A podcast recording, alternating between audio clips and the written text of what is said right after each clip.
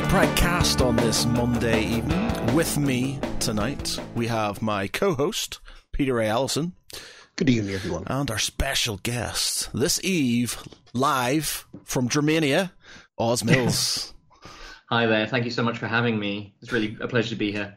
No, pleasure's all ours. Um, so, Oz, who are you? What do you do? What's what's your thing? So, uh, my name is Oz. Uh, that's my real name. Uh, I have been working in the role playing game industry for about ten years now as a as a writer for various different, uh, mostly franchise work. So things like uh, Dragon Age, Star Trek, that kind of thing. Um, and uh, yeah, I, I believe the main reason you've brought me on is uh, got a book right here, uh, Tales from the Loop. They grow up so fast. A new adventure. Uh, well, uh, uh, a new a new mystery. Sorry, the generic role playing game terms. Um, the new mystery for, for Tales from the Loop. And yeah, I, as you said, I live in Germany. I used to live in England. Then I lived in Scotland, and now I live here. So uh, I guess we've got to we've got to get to the crux of it. Why why the the, the move to Germany? Uh, I fell in love with a German woman Ah, while at a LARP in the UK. Yeah, That'll do Um, it. That that works. Yeah, that. That'll do it. And uh, Um, you also you so you what what what you did Scotland as well? You kind of moved from England to Scotland. Yeah. So uh, I am half English, half Scottish. Most of my family is actually in Scotland. I lived uh, for uh, about 20 years of my life in England, and then a job came up in Scotland, right next to. At that point, my mother was uh, living up there, and I so I had an easy, um, you know, an easy stepping stone to, to living there. So I li- I uh, worked there for about um, uh, 12 years in the originally the video game industry, uh, where I started as QA, became a designer, um, and then while working for the same game that I originally worked for with Real Time Worlds, creators of Crackdown back in the day, Oh, um, cool, I Crackdown. then I, I I was working on a piece of technology which was like a global uh, mapping software. They had um, sort of ordnance survey survey data for the entire UK and several other places, and they wanted to make a game world that used the real world. Wow. Um, and then an insurance company said that's a really good piece of technology and bought it out. And so I started working in for an insurance company from the game industry without moving job, uh, which uh, wasn't great. So I like I moved from there into from a designer to UX designer, and then eventually in around 2019 I had the opportunity to try uh, writing full time, and that is now where I am. My bread and butter is is a lot more boring writing, like article writing for uh, online publications and things like that. But every now and again, a good opportunity comes up. And uh, as I said, since about 2014, I've been uh, grabbing hold of opportunities for writing for role playing games when they've come up.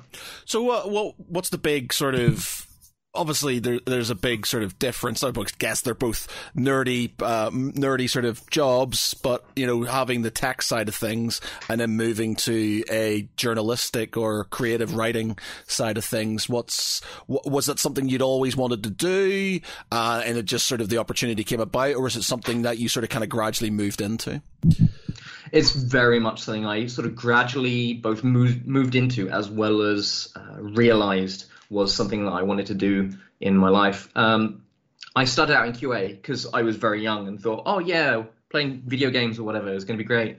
Um, uh, and of course, over over the time, you you gain more of a mature understanding of the industry and all that kind of thing. And I uh, I always wanted to get involved as a uh, designer for that kind of thing. And when when that came up, when the uh, the when certain changes occurred in the uh, in the company I was at, I jumped at the opportunity to have more of a hand in the creation of things. So I was um, I was level designer for a while. I was UI designer for a while, and uh, that's what got me into user experience UX, kind of the idea of helping people understand what um, what they need to do when they first access a piece of technology and how to use it and that kind of thing. Um, and that really appealed to me. So I continued to do that for a good good long while. When I entered the weird insurance business that I didn't like, um, they uh, hey, I, work in insurance. so uh, just just for just for some context of how they were going to use it, they wanted to create a an onboard system for you. Well, there was there's already a piece of technology you can plug into your car that tells you where you are via GPS as Yeah. well as how hard you're turning, Yeah. uh, how fast you're going, how hard you're braking, all this kind of thing. And what they wanted to do was visualize for people who had their insurance. Here is what you're doing when you drive. So here is where you br- uh, braked too hard, all this kind of thing. And you could easily do that with like a Google map. But no, they wanted a full 3D experience with like in, touching the the road and moving all around, and it being really, really immersive for some reason in an insurance app. Um, and so I was charged with creating a three-dimensional interface for an insurance policy, which nobody needs. Um, but uh, from there, I moved into sort of mobile. Uh, uh, I moved into another company who was making healthcare applications and mobile and stuff like that. But it, it wasn't as exciting as the video game industry. It wasn't as interesting as video game industry because, you know, I have a passion for, for games, and much like many people who enter the industry, like big nerd. So when an opportunity to do writing came up, some of which I had kind of practiced through um, doing things on the side while working for these companies, and then later on, uh, kind of really dove into. Uh, I I left the I left the company in 2019 and started uh, trying to do it full time. And of course, you know, 2019 was a great time for job opportunities, wasn't it? There was definitely nothing problematic happening in 2019, 2020. And then So- 2020 came along. yeah, yeah. Nothing, nothing went. Yeah. So basically, uh, many companies at that point basically stopped reaching out because, like, the the the poop hit the spinner, um, and the uh, things dried up. So I uh, I then started working for uh, kind of more mundane writing companies, and I've been doing that ever since as like the bread and butter, but continuing to do role playing on role playing games on the side because it means I earn the money and I do the fun thing when it comes up, which is great. Um, Yeah, it's it sounds a lot like my career to do to be fair. I mean, I started out Oh. in actually using topographical software in my day job. I was working in civil engineering, and I was Yeah. kind of responsible for like you know aligning uh, the construction with the existing topography and working out how much. So yeah, I mean, what you're working on was actually oh, that, I could have used Yeah. that. So you can, you can kind of understand how someone who looked at the UK's data for that kind of thing would be like, this is a treasure, treasure tro- trove of Oh, yeah. data that we could use for something. Absolutely. But unfortunately, it it didn't go in that direction. They, for whatever reason, people didn't pick up on it. Um, yeah. Yeah, and then kind of like uh, during that time, I kind of sidelined into journalism, which I'm pretty much do full. I'll do full time now, and so yeah, it's yeah. I mean, and then you kind of done that one step which I've not yet done, but I really love to, which is kind of writing role playing. I mean, how did that initial leap occur? So um, in 20, I can't remember when when the call went out, but it was around 2013, 2014. Um, uh, who was it? Green Ronin put out a call for people to write for. I think it was Dragon Age at the time. I'm not sure if they actually said what it was for, but there was in the role playing game industry there was this like, oh, we think they're doing some more Dragon Age stuff. So uh, they basically said, can you send in a um, uh, can you send in a pitch for something? And we want you to send in a concept of a creature that will be in this wo- world. And we want uh, lore on it and we want uh, details about um, mechanics how it works. And here is our uh, here is how you have to write things if you send them to us. So based on that i sent them a one page document which had a creature based on i think dragon age inquisition hadn't come out. I'd seen the trailer and based on some inferences I'd made, I was like, oh, here's here's an interesting concept for what might be in Dragon Age Inquisition. Um, so it was, uh, I think it was a creature that dealt with like time magic and stuff like that. Um, and I wrote a concept for what they were, um, partly based on what was in the trailer, and also just making it very clear that I was kind of making stuff up on the side, but also saying based on what I understand, here are mechanics of how their abilities would work. Um, and they then took me on as uh, writing for, what was it, Faces of Thedas, which was a uh, a full set of all the known characters in the Dragon Age franchise, Oh, wow. stats for them, lore about them, and also factions in the Dragon Age franchise. So like um, different uh, different countries, organizations such as spies and rebels and um, uh, the churches or the the churches, quote unquote, in that setting and uh, how they all interact with each other as different political organizations and how you can uh, use them in a game, importantly, how they can affect role playing, how they can empower or disempower players. And that, uh, that was the first work I did. That wasn't the first work that was published. I did some work soon after that for Star Trek, which, as a massive nerd, has been the like pinnacle of my my like happiness of working in this industry is working on something Star Trek. Um, that came out before um, Faces of Thedas, but basically having worked for Green Ronin, started the ball rolling and saying to other people, "I've done work in this industry. Can I do some work for you?" Which has been wonderful. The entire industry has been so friendly, so wonderful, so supportive. Um, especially um, Green Ronin, uh, Leon has been. Um, uh, Green Ronin and Free League have been two of the absolute pinnacles of professionalism and kindness in the industry, and I'm so glad to have worked with them. Um, and uh, yeah, they really helped with some early uh, understanding what you need to do in the industry, um, just to sort of get going and, and how to write for things, um, especially as someone who had at that point um, good writing experience but limited role playing writing Yeah. writing experience. They helped um, with examples. They helped with uh, showing here's how things are different, and that really helped me focus on uh, how to create stuff in that world. Yeah, because writing for a role playing game is very different to writing for uh, an online article and magazine and newspaper. It's a different texture, Mm. for want of a better term. And yeah, I mean, it's an you know, it's a skill that you have to learn. You can't just, and I mean, you have a certain foundation if you've got experience in writing, but not necessarily the ability. I think is the best way I can phrase it. And as you say, I mean, uh, Free have been absolutely wonderful. I mean, um, we met them a few times. We chatted to them on the podcast. We had the artists from Morkborg who worked with them as well. And yeah, they've been a fantastic people to, um, yeah, to, to work with and collaborate with. And Yeah.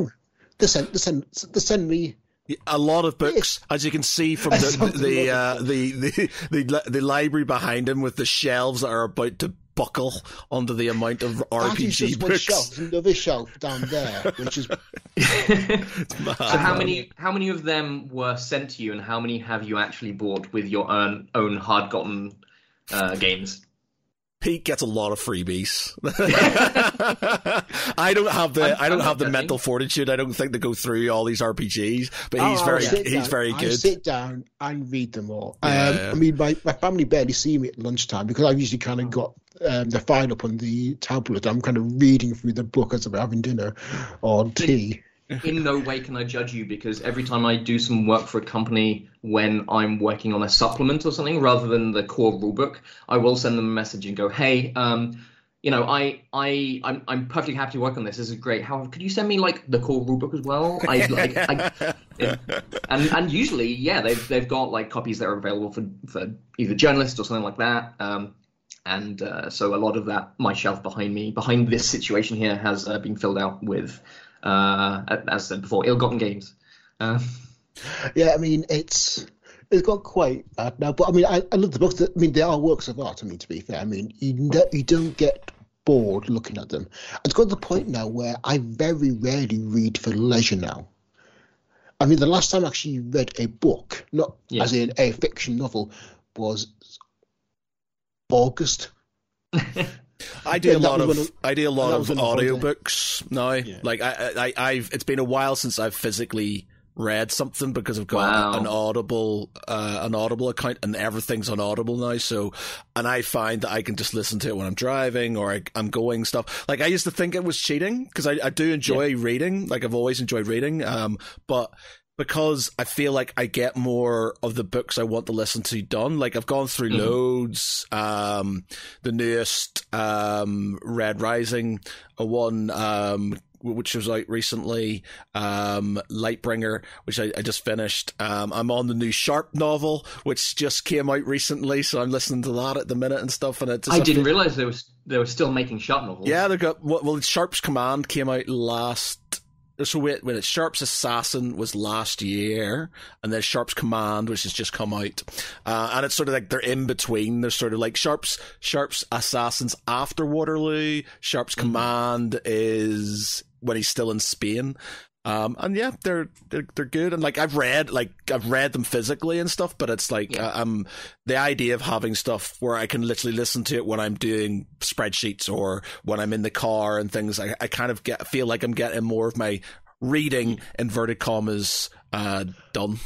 Is it? Please tell me it's, it's narrated by Sean Bean. It has. No, it's not. Oh. the annoying thing about it is, like, you've got these ingrained, um, sort of like you know, you bust, you bust, yeah. and, and and sort of like accent, th- accents and stuff, and like, um, the the guy obviously, uh, Daragh O'Malley, who plays, uh, God Save Ireland, um, Patrick Harper, um, he just doesn't do him. I don't think he does him justice. Oh, it's a very sort of like question I was going to ask. Yeah, it's a very generic biggity biggity bong. So it is uh, oh. Irish sort of accent, and I'm just like, oh, come on, man, you can't you can't do that. The Harper, he's so good.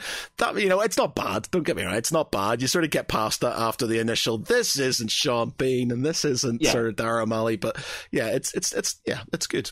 Um, I I've read a few books recently where um, I, I haven't gotten in, gotten into the audiobook uh, kind of craze, and partly because some of the books I've read recently, as I was going to get into, um, they've used visual things on the page to add a bit to drama in a scene. There was a book I was reading recently where someone had an ability to jump between shadows, um, uh, sort of sort of teleport between them, and when they did that, they talked about them stepping from one place over here and then moved the text down to a section further down right. on the page, yeah. and it, it, described it doing that, and the text because the text actually did that, it felt more impactful. And you, I, I just know I wouldn't get that from the audiobook unless they obviously they could do something yeah, audio wise but you wouldn't get the same impact it's very um, and we've talked about this um, with a couple i think uh, gareth powell and stuff he was talking about his his books and um like we were the audiobooks and we were talking about you know how um, a, a, narrator can make or break a book. Um, mm-hmm. and there's been um, Gareth Powell's books. Um, you know, uh, they sound amazing. Like, and mm-hmm. um, I've got them on my sort of to read list. But I listened to the audiobooks and they were just like it was just very drony uh, sort of American accent. And I thought it was meant to be like that because it was a futuristic sci-fi thing. And I thought I'll get past it, but I couldn't. It was just like, it was really doing my head and it was really, I, I just couldn't enjoy it. And I felt like it was tarnishing what would have been a really good book by the bad narration. So I just like, I left yeah. it. Um, that's the same with uh, Vasquez, unfortunately, as well. Which I know Pete really enjoyed the book oh, and stuff. That's a fantastic. Yeah, you the, have to read it. Yeah, I, I I listened to three quarters of it and I powered through it, but it's not like the the audio behind it. She's obviously of sort of uh, Mexican descent, so she, should get the whole sort of kind of Vasquez thing going on. But it's very monotone. Like they can only she can only do the, the actress who's doing it, or sorry, actress very on PC of me. The actor who's doing it can only seem to do one type of voice for everybody, yeah. and it sort of it works for when she's playing the character she's meant to be, but when she's doing like um I don't know when she's doing Drake from like you know she's doing Drake and things like that. It just doesn't sound like it should and it's a bit it sort of it it, it knocks you out of the the the whole yeah. thing because you're just like it doesn't and it's like it's it's not it's not bad acting it's just because mm. there's not enough to sort of hook you in. That being said, you've got things like I said, the Red Rising books. There's like six of them at the minute, and there's going to be like two more. The Horus Heresy ones um, from Warhammer 40k are really like they always have. Um, what's his name? Uh, it's my favorite audio guys now. Um, Ah, oh, fuck, what's his name?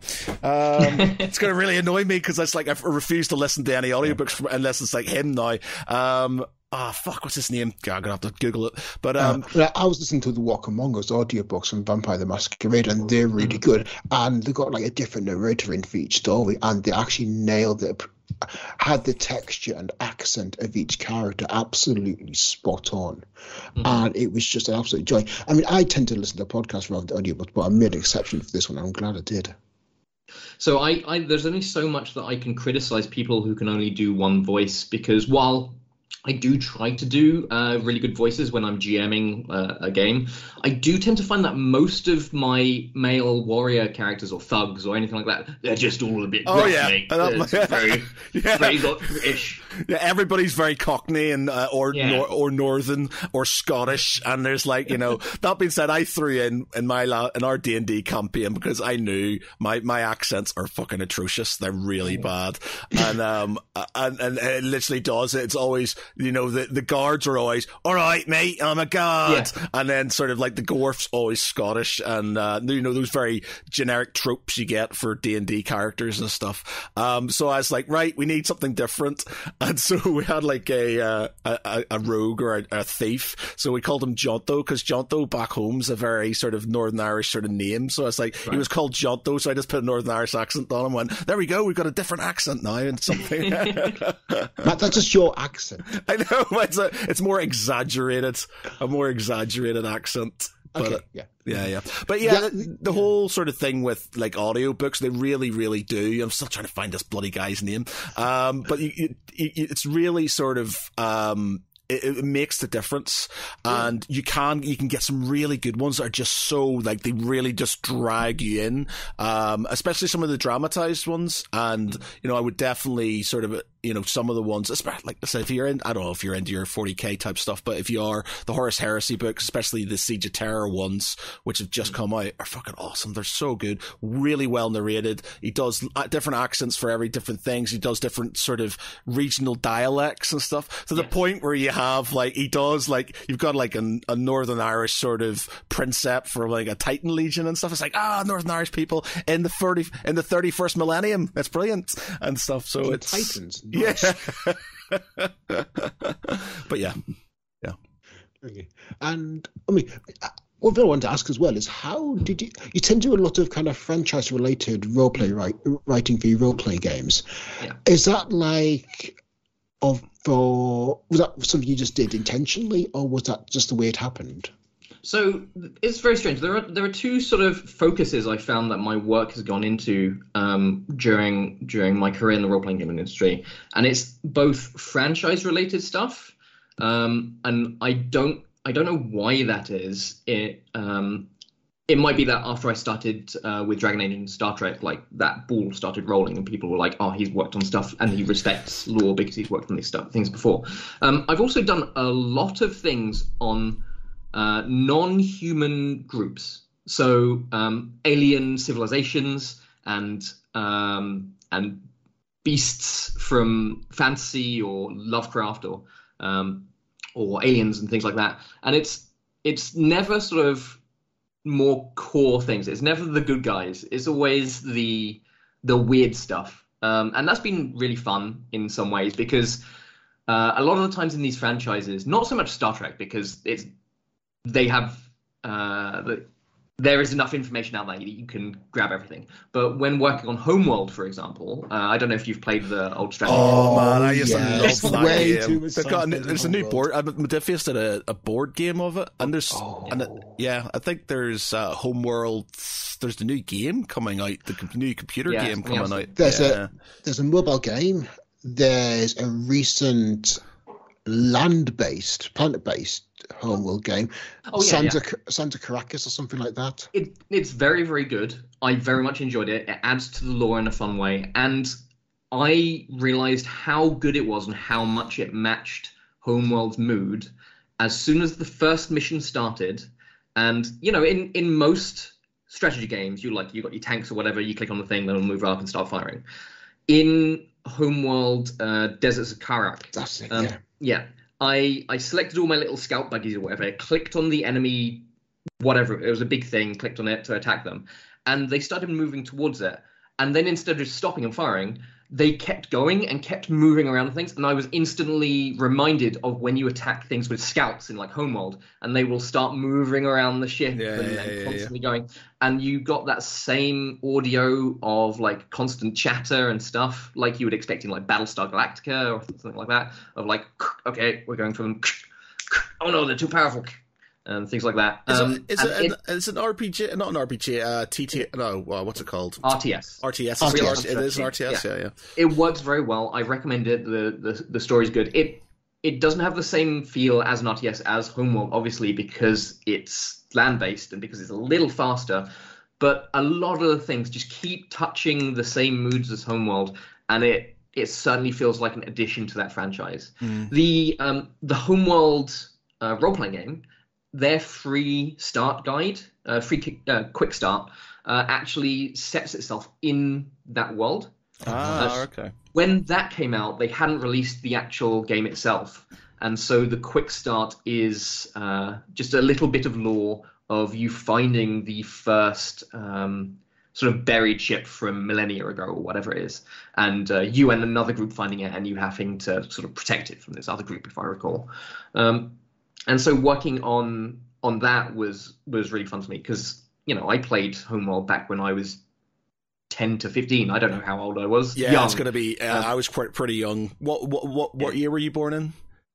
85 Yeah, so I'm 81. So I remember my dad playing Homeworld when it first came Yeah. out, the first one and stuff. Yeah.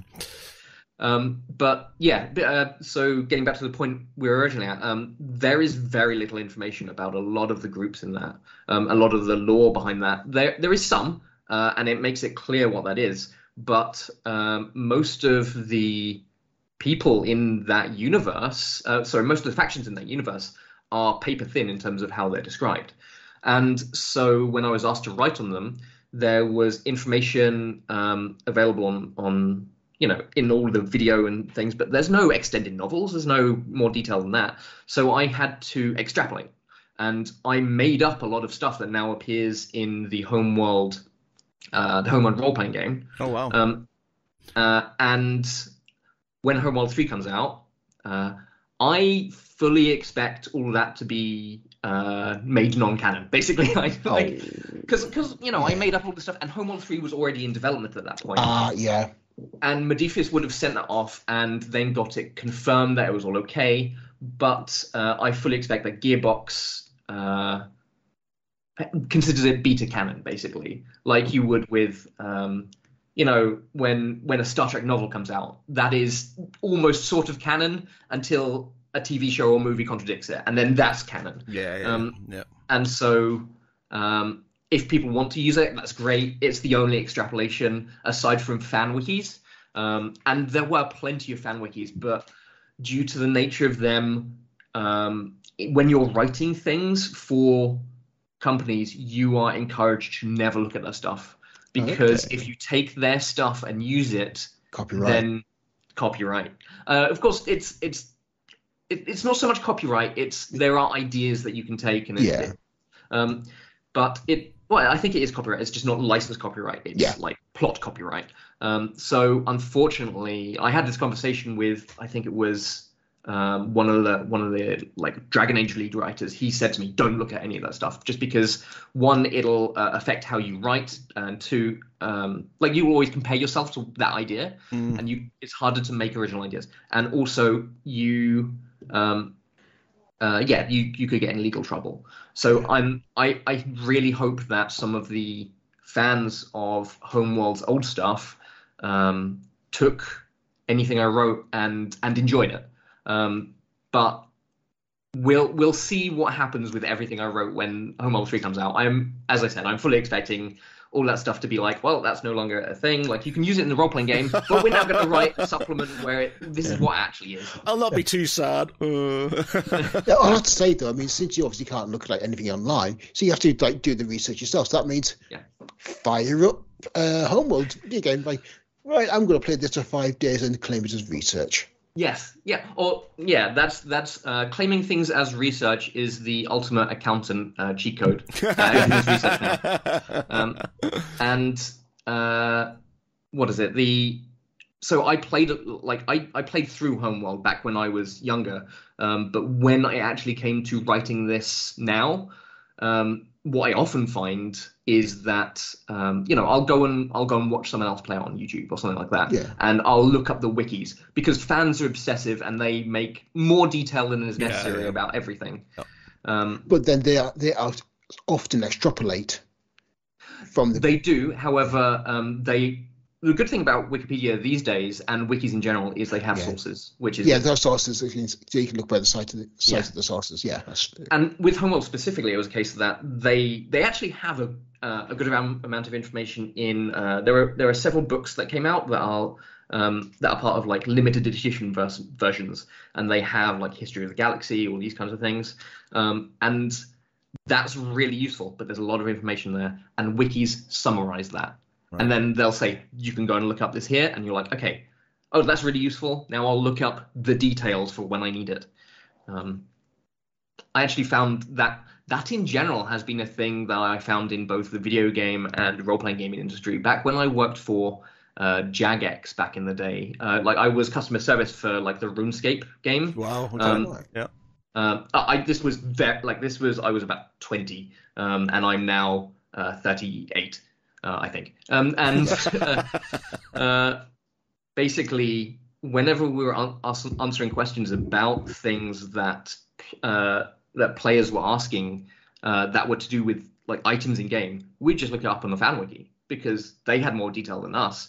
We could go and look up the information in the actual uh, files in theory, but one that wasn't really available to us as customer service, and two, if we looked it up, it would all be sort of uh, data about. Um, it, it would all be like in, in code form, so it would be like instead of the name of something being like mithril armor, it would be like armor underscore mithril underscore whatever. Um, and that one's an obvious one, but there are plenty that aren't. yeah. Um, we got a we're gonna mess. I'm gonna bastardize this name, by the way. So you you have my apologies from the start. Uh, uh, is, it's is it Michael or Mikhail Rada? Michal, I think. Mi- yeah, Mikhail Radakow Radakowski Radak. You'll know We're what you're sorry. talking. We're Michal sorry. Michaelowicz, I think. Yeah, Not can't speak. Yeah. Well, um, yeah. Apologies, I've killed your name. Uh, he says you don't look 38, more like 28. Hard I'll to take it. Yeah, Yeah, that- I'll I'll, take accept that. Um, I am I am beautiful. I accept that. I have to carry that this hard cross to bear, but I'll take It's it. It's the burden that you will suddenly bear. Yeah, it's this uh, this this beautiful beard. It does it with the streaks of grey Yeah, appearing. I get that sort of like uh, whenever I shave my beard off, people say I'm like, like you look a lot younger. Uh, than like it's, it's a bit of a weird thing, so I don't sort of do it very There's a often. reason why I dye my hair. Uh, There's so much grey. I don't. mean, I have, I- I've never had the sort of like people sort of kind of have this thing. Like I take the whole the grey streaks as a bit of a sort of like you know silver fox sort of idea. It's like, yeah, I'm, a, I'm turning into a silver fox now. That's it. You know, getting a bit older. So, uh, s two things. One, I've been uh, not forbidden, obviously, but between myself and my wife, I'm not allowed to shave my beard. Um, um, and two, I, I'm okay with that because aside from it just being kind of annoying, um, aside from the beard just being uh, a bit annoying sometimes because it gets scraggly and you have to keep shaving it, it hides the the the jowls that are slowly appearing, the the, the, the, the dumpiness that comes with age. I'm very jealous. Uh, I can never. My beard, literally, all like I can get the cavalier and then a little strip, and that's it. Everything else, it doesn't seem to grow any thicker around here. It, it, so it's working for you. Yeah, I You're can't- good. I can't do the. Uh, I can't. I, I've always wanted a pirate beard. I was like, I'd love to have a pirate beard, and I get to the point where I leave it for ages, but it just all goes all a bit scraggly, and then it's like it doesn't. Absolutely. I'm not going to grow here, and I'm just like you motherfucker. So I have to go back to the sort of the cavalier and stuff. But um, yeah, it's a, it's a mighty beard. Don't never shave it off. Never shave it off. I was chatting with Gav Thorpe a, a while back, and he was saying that, you know, um, what he's saying about the fans knowing more about the franchise than uh, obviously the company that created do. Like, um, obviously, he's- he's done a lot of Black Library fiction, and a few times fans have come up and said, that would not work. You could not use a bolt gun against a, Oh, yeah. like a las pistol against um, someone, um, Space Marine power armor. It just like it like reels off the stats, and he goes, "Yes, I know that in the game that mechanically that would not work. But in the case of the story, that is what the narrative required. I, I think it was like I I think it was maybe just a, a, Simpsons episode or something like that back in the day when um back comic, when Simpsons comic book guy. I don't think it was that. It it might well have been, but it was basically someone on stage at a at a franchise. Uh, oh, sorry, on a stage at convention when someone is like, um, actually on page 38 yeah. of this thing, um, how can you do this when you've previously said that? And the person is just like, it's a TV show. yeah, like, I remember that episode. Yeah, yeah, nerds. I think they do similar in like Galaxy Quest and a few others, but that's yeah. honest. Like that is the writer being honest with every time that he has had those questions. Um, oh, it's true though. It's I mean, it's telling that uh, Galaxy Quest was once voted the best Star Trek film. It's a brilliant film. I need to I need to go back and watch it. I haven't seen it for a good number oh, of years now. It's just wonderful. Did you watch I the mean, Did you watch the Orville? I've seen some of the Orville. I, I think I finished season one. I got partway through season two, and I think that's when I moved to Germany, and a lot of stuff kind of. It's really, stopped. it's really good. It's like gen, it's like it's ne- like next generation with a bit more comedy to it, but it's I love it. Yeah, really good.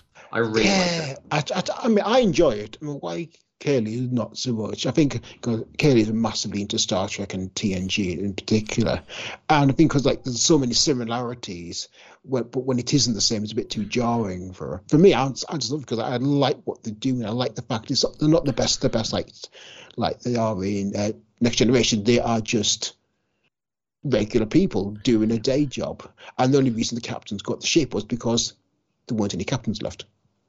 Yeah. Uh, I, I, gonna no. You go ahead. No, I was going to ask you, like, no, uh, uh, what else have you written? Like, you've done a lot of Star Trek. I mean, that must have been like, obviously, you, I take it you're a massive Star Trek fan.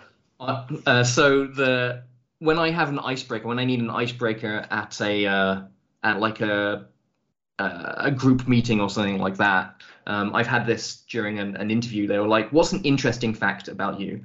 And of course, my my view of an interesting fact is maybe different to, to that of someone else. And what I generally say is um, there are about 900 pieces of Star Trek media out there, official like alpha canon Star Trek media. Um, I've I've got an Excel sheet of trying to watch every single one, and I'm up to the late 700s now. Um, That's amazing. um, and uh, so that what I'm missing out on is is some of the original series and all of the animated series. And then when that's done, I'm done. Um, wow. It, it turns out the original series, compared to modern storytelling methods, is not very good, in my opinion. Like, there's a lot of really good uh, metaphors that they show in there. Like, a lot of the way people talk about how they uh, how how they display like science fiction is very good, but just the storytelling methods and the flow and pace of episodes and the misogyny and racism yeah, is not great. I, I really struggle with time. I, I, really struggle here with the original Star Trek series. Um, like I was a Next Generation kid, so like I yeah. I love you know that, uh, but I really struggled with um with the original series, and I, have tried numerous times to go back and to it, and I was like, I just can't can't bring myself to do it. I, I get sort of annoyed at it and then stop stop watching. Yeah. What I've found is actually really useful is watching it with someone else who, and you watch it like it's a B movie. You talk through it, even like you, you don't take it completely seriously. You talk through it, you make fun of it, and you actively take it as a funny thing. Um, we used to have back in back when I was in Scotland, me and some friends had a thing called just called beer and bad movies, and every few weeks we would get together just sit down, watch terrible, terrible movies, and laugh at it, and just enjoy it.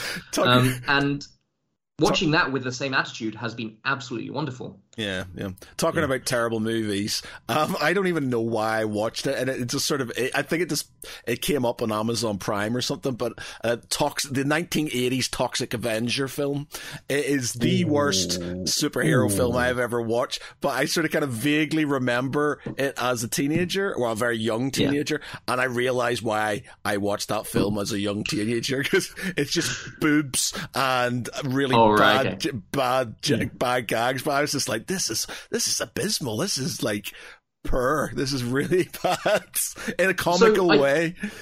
I, I think that I, I think that franchise matches like something that I have as a as a personal interest that I find just interesting, which is really adult shows and movies that they then turned into children's cartoons. Yeah. and I, I believe there's a Toxic Avenger children's card, like Saturday morning. Yeah, children's yeah, cartoon. there is. 'cause I remember watching And this like, things like The Mummy, Attack of the Killer Tomatoes. Oh, uh, attack of the killer tomatoes. uh, there's like a whole bunch of them. There's like a fake alien one uh, that someone mocked up, um, and and things like that. Oh, there's a RoboCop one as well. Yeah, there's a RoboCop one. How did someone like? Obviously, it's to sell toys because Yes. RoboCop's a cool toy. But that meeting where they said, "Yes, we are aware that this is a bloody, disgusting movie in which someone gets exploded across the front of a car after being covered in toxic slime, uh, but won't children love it?" yeah, man. What's it? There's loads of films like that where they, they they've got sort of toy figures for, and they're adult films, and it's just I think there's odd. like alien toy figures. Yeah, as there well, was, there as was in ages. for Yeah, there- children. yeah, yeah, Yeah. yeah. I was trying. To, I was thinking uh, one of the other day. Actually, there was one where I was just like, "This is an adult film, but there's kids' toys for it." Fuck, I can't remember what one it was now. Anyway, carry on. I'll, I'll think about And it. uh, one film I watched recently, which I really, really liked, surprised myself at how, which was Totally Killer on Amazon Prime. I'm you get Amazon. Prime. It's um, basically Halloween meets um, Back to the Future. Oh, I've seen the I've seen the adverts for that. Yeah. Watch it. It's re- it's a really smart, well written film. Is it a horror like- film or is it like a tongue in cheek horror film? It's a horror film, straight up horror, but with lots of very dry humour. Right. Like, you know, a- a- like someone from 2023 goes back in time to 1987 Yeah, and also takes their attitudes and their perspectives. Like, there's someone going around with, like, the FBI, Federal Booty Inspector, and they're going, hey, dude, what are you thinking? Yeah. That's, that's really problematic, dude. So so like even even with Back to the Future when they went from 20 uh, like 1985 to 1955 or 1985 to 2015 there was this big jump but you're talking about like two of those jumps in Yeah. uh, in like general culture yeah that's that's that's too much like Yeah. the idea of my I, I've I've got a I've got a two year old. The idea of when they reach fifteen, talking to them about life before having a mobile phone will be absolutely. Uh, th- there's a whole podcast called Daughter Issues where a guy just introduces his child to things that he had as a, as a kid, and her struggling with using the old T9 texting, like the numbers to text the letters. Uh, Um, can you imagine got- someone trying to do that these days? I've got um, three children, um, Yeah. 15, 12, and uh, 7. And before they're given a smartphone, they give it a basic function phone with that tech to text as the as you described. And I mean, it's basically like I'm a by day I'm a, I'm a cybersecurity journalist, so I'm not going to give my children a smartphone until they're Yeah. a bit older because I've seen what happens. It's not nice. So I give them basic, well, all they need is a basic function phone until they're about 14, 15. I saw a I saw a TikTok and it was like there were people they, they had different generations within the family and there was like you know uh, if if I was to say call me what would you do and obviously the older people did this but then the kids were kind of doing this Yeah. Like Or that. uh, yeah They or do like that or, now. or like Yeah, that. they're like that now. Yeah, and it's just like you know uh, all these different things that we sort of like. Well, this like this because that's what phones were used to be like, but they're like this or like this. Yeah. To hang up the phone, you're like, uh, it, it, it's that. Yeah. It's it's not that. Yeah, yeah, it's weird. But yeah, but it's, I mean, also like the well, there's words now that we use that weren't around Mm. 30 years ago. I mean, like, though, for example, Googling. Oh, I'll Google that. Yeah. we Oh, got one one thing I've heard, uh, I'm not 100 percent sure because I have a I have a sample size of one, but uh, someone I know their child d- didn't know what lol was. Wow. Apparently, yeah, cool is universal. Cool is still going. We can still say Yeah. cool, but um, lol. May, maybe ask your your children, Peter, and and learn Yeah. whether or not that's out. yeah, but I'll, I'll quiz them tomorrow about it. But I mean, there's lots of kind of la- language. I mean, my mum, bless her. I mean, um, she says like, I, I'm going to troll the internet. But she, she means that as in Oh, trolling, troll, as like in troll. So, Yeah. but she put- as in trolling. So it's got trolling. You know, like that Oh, doesn't okay. mean what I think it, you think it means. but yeah, it's yeah. But again, that's just find language and etymology absolutely fascinating. The way it kind of you know words die out, new words come in, and Yeah, because like mum and dad, but that when children speak to us something about that they're done on a game or like they're done on the internet, and it's just going over their heads because they do not have that language, don't have that understanding of how of how the that side of things operates. Yeah, well, that's uh, we've got Chris Wells says try explaining VCRs and cassette tapes to kids now. That's mad. It's just like thinking about it, even like DVDs are probably sort of kind Yeah. of original. Like, Yeah. an, Well, Alan Wake 2, that new video game, is not being released as a physical release, as I understand. It's just been digital only. yeah, yeah. Baldur's Gate is not available anywhere except Japan in physical form. Which which game, sorry? Baldur's Gate 3. Well, this- Oh, yeah. Yeah, Okay. well, it's just Yeah. mad. Like the kids Disney- these days aren't going to. Disney Oh, I God, I said it. I said kids these days. Oh God. Yeah.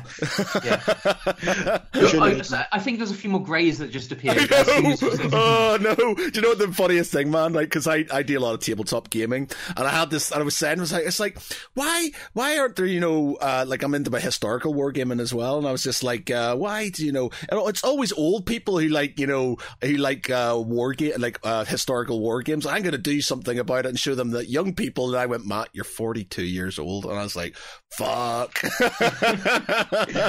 I can't be the young guy. I'm not a young guy anymore. no, no, Matt. When you hit the 40, you're no longer young. Yeah, well, it's my friend because I, I hurt my, I fell over and hurt my finger. I tripped on my fucking shoelace like an idiot. And uh, my friend turned around to me and went, "Dude, you do know that you're moving from you tripped over to you had a fall." Matt Yeah. had a fall, and I was like, "No, no, I didn't have a fall. I just fell over." He's like, "You had a fall." I had a fall today. You can see, you can't see it. Um, at, in the in the swim pools at Waterworld, and basically like slipped some steps in the pool. It was wet. Boom. Now, did it trip over? Did I have a fall? Like, You had a fall. Yeah. Pete, a that's it. fall. You're I- getting I'm that glad I'm age. you're so- in home next, man. Did, did you break all the rules? Were you running next to the pool? No, I was just holding the hand of my seven-year-old as he walked in, and I was obviously focused on him. And ouch, bang! And it's like someone knows me. Oh, are you okay? Yeah, I'm fine. Please just stop embarrassing me. But some, it's when somebody tries to help you up. Oh, let me help you up, sir. And like, I'm not that old. I'm not that old. yeah, uh, it's about a couple of years two ago. I was like, I, I do a lot of biking around on, on my uh, pedal bike. And I was going down this hill, and I know what happened. I was going down too fast. I was braked too late, and I hit some gravel, and my V wheel spun out behind me, and I fell off. And this, this guy on a bike kind of pulls up behind me. Oh, you okay, mate? You okay? And if you can do it, it's like, no, I'm fine. Please, just go, just go. I'm embarrassed now. Oh. There's a lot of falling over going here, Pete. I'm worried about you. You know. Yeah. Oh, I do come through as well. So you go. Anyway, so um, Tales from the Loop. We've we've we've Yes. skirted we've skirted around it. We've we've Yes, barely talked about it. Let's now go you straight understand me. You, you can maybe understand the product better. Yeah, well, that's, that's so Tales from the Loop. Um, for those who don't understand what Tales from the Loop is, can you give us a bit of the background before, and then obviously how you got into uh, writing it?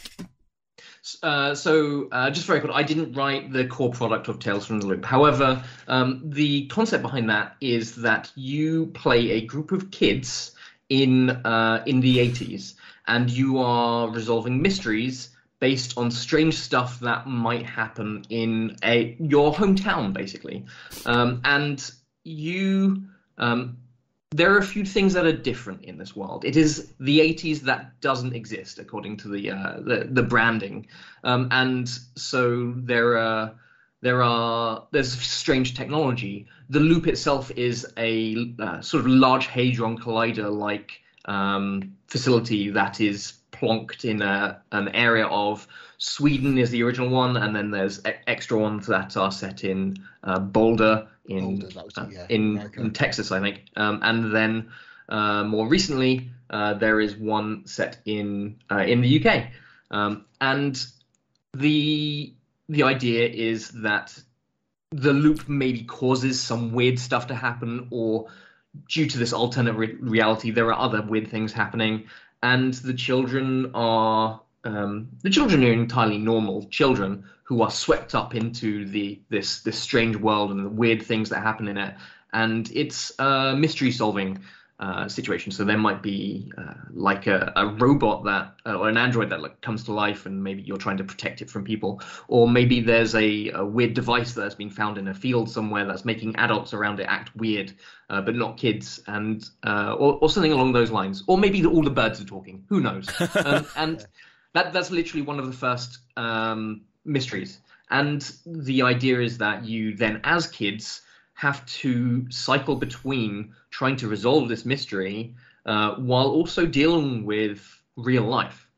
And the game strongly encourages you, scene by scene, to swap between these things. So uh, the opening scene might have you doing an entirely normal thing that is then interrupted or otherwise affected by an introduction to the mystery in some way. So, as described before, maybe um, you're maybe you're all leaving school and you describe how all your kids separately leave school, or maybe you're all friends, or however you want to do it.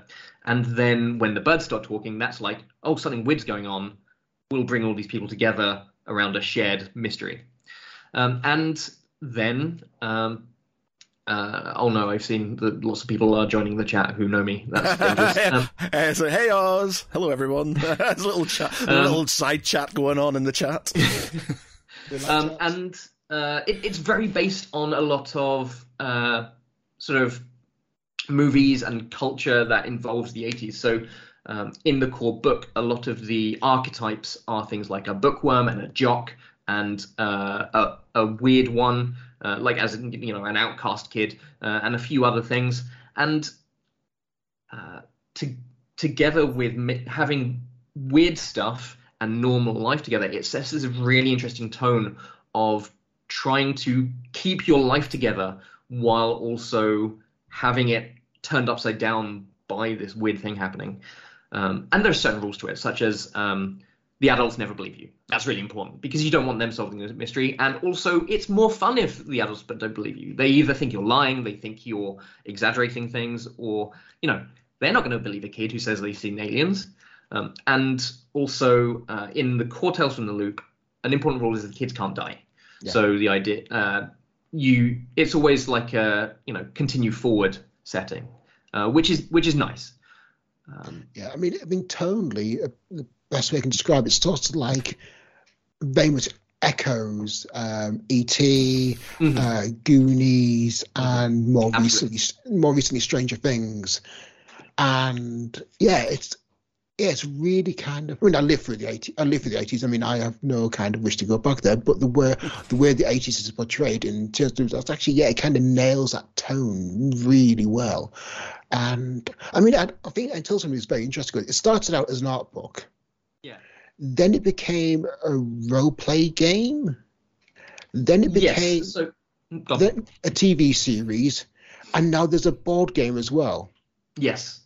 Um, my understanding of the, the timeline is, uh, yeah, as as you said, it, it it started as Simon Stålenhag is the That's, artist yes. behind uh, this series of art pieces, which are just this alternate reality 80s. So he put in sort of big floating um, tankers and things like that, slowly moving over a countryside of of an otherwise normal countryside of snow. Um, a a child who is, has some weird equipment on, on them, controlling a, a big robot. Giant robot um, arm. Yeah. There is a sense of naivety to the child, but also this like police car is barreling towards them because it's obviously dangerous. Um, and things like that. And they're just uh, images that really evoke a sense of a strange uh, world. However, everybody in it is innocent to how different it is to everywhere else. Um, and it really lent itself to the idea of this um, child or this, this kid-led role-playing game. Yeah. Um, and then, uh, I, from my understanding, the Amazon TV series came after the role-playing game. Was yeah. Um, was interesting, but I don't think it did very well. Um, it was it was interesting to watch. I think some really good stories, and it did nail the atmosphere of the role playing game and the art book. Mm-hmm. I just don't think rating wise it kind of did as well as Amazon had hoped because they had to pay a fair bit for the IP. But it's still really good. I mean, I, my wife and I enjoyed it. It was kind of. I, it, the pacing, I think, would have turned a lot of people off because it was very mm-hmm. slow. Mm-hmm. But we, it was just so beautiful. Look at the real nail, the scenery, the location, and it's like, yeah, it's just take time, but I can just sit back and enjoy it. And I think, but for people that can may want something a bit more faster paced, it wouldn't be for them. But like I said, they nailed the atmosphere, they nailed that kind of wonder. And So- I- like the way the fact they kind of recreated some of the art pieces in the TV show. So I mean, okay, you kind of have to. When the art's that Yeah. good, you can't not. Oh yeah, I mean, like, I remember one that scene stands out where you kind of had that giant robot with an arm and the police car ch- uh, charging towards it. You find all the context leading up to that actual image, and that was quite quite cool. At least that, that or at least their the writer's interpretation of the con- of the Yeah. events leading up to that image. So, So yeah, one thing. uh, Sorry, you go ahead. no, I've finished. Sorry, please go Uh, ahead. one thing I really like about the role playing uh, role playing game is uh, that, um, and you'll find this a lot in several other um, similar systems, uh, other systems that use uh, similar mechanics to um, to Telltale Loop, and is that instead of like hit points, you have a series of uh, conditions. Yeah. So if your child, if your kid fails at something, you'll they'll become either upset or injured, and that's like you know they've got a scraped knee or a broken leg or something like that. But uh, or they'll be uh, frightened, and they're all things that can can affect you know kids. They, you can see them affecting them, and then the last thing that can happen to them. If they get all of those and then get another condition, they are broken and they can no longer succeed at anything. And I just love this idea that it really follows those kinds of movies and TV when the kids try to do something like they reach a big pivotal scene of like halfway through the the movie when they try and do something and they fail and then they all go back to their like shared area or hmm. someone's home or something and they have a big falling out because they they're just angry at the situation and one of them has been hurt and all this kind of thing and then they all split up and what the role playing game does is encourages you at that point to go and interact with an anchor. So this like other NPC, and you narrate how this interaction happens, and you can heal all of your conditions through interacting with them. And so that's the kids all being angry, going to like their parents or the local librarian or the school teacher or whoever their anchor is, and having that little scene that reminds them of why it's great to be a kid and all come back together and be friendly and all this kind of thing. And then they all come back together and they all, all, all apologize, just like it happens in the movie. And then they can go and figure out the plan to go and solve the mystery, defeat the thing, whatever they need to do. Yeah. It really matches the tone that I would hope for in something like that. And you're, I mean, when you're writing um, the grow up stuff, you Oh, you actually, mean this? Yeah, yeah, that, yeah, that, yeah, yeah. yeah. and you nailed British culture perfectly in that time. Thank you. Thank I you. mean, I was reading that, and like, like I say, grew up in the eighties. Um, I was in '85. I would have been ten. So yeah, I was kind of very much around at that time. And yeah, you nailed uh, what we do and what we would like. The TV, like three channels, four later when Channel Four came along. Yeah. And the kind of whole kind of culture of UK at that moment, and the fact he touched on the politics and Thatcherism. I didn't want to go too far into that, just because one, it's like an alternate reality, and two, um, there's only so much I can write without getting angry at Thatcherism. Um, Yeah, exactly. but yeah, Um, it- but it was a point at that time, and it did need to be acknowledged. Absolutely, it, it it more affects sort of the parents and the sort of side the the, the secondary scenes Yeah. to most of what would happen in a game, but it can really set um, set a tone for that, and also like the context for many mysteries that can happen in that region. Just the idea that maybe um, maybe the loop is undergoing a change in structure because some some government thing is happening, and Yeah. um, and so the kids like they're broadly aware of it. It doesn't affect them, but it does affect the world, uh, and that is that is kind of fun because it it can really add to a lot of scenes of maybe that's a, maybe that's causing parents to argue, which is then affecting the kid, and that can all actually cause like conditions in the kid. They can get upset. That now allows um, that then affects things later on. Um, and thank you very much for saying that I really captured the 80s. Like I, I was born in 85, so there is like there is a period that I was living there, but only so much of that really uh, impacted on me. And um, it it was really fun writing this. I did grow up in Yarmouth, which is where the I was just Yarmouth, going to- wow. I was going to ask, like, I've, I've been to Great Yarmouth a few times, very recently, but until very recently, and you really nailed that sense of kind of um, seaside town uh, out Yeah. of season. And although, why did you why did you choose Great to set it in Yarmouth? So um, I wasn't actually the person who originally made the loop Oh, in the. UK setting. Uh, I think it was Our Friends the Machines is a previous book, and in that they Yes. created a um, how to make a loop wherever you want guide, and they created one in Greater Greater Yarmouth there. Okay. So originally, so I'm gonna get in. I'm, I'll get into like how this all came about if I can. Um, Please do. so back in 2017, this whole thing started. Um, I uh, I had a copy of Tales from the Loop. I liked it. I had some of the additional books, and reading through it, I loved a lot of the mysteries.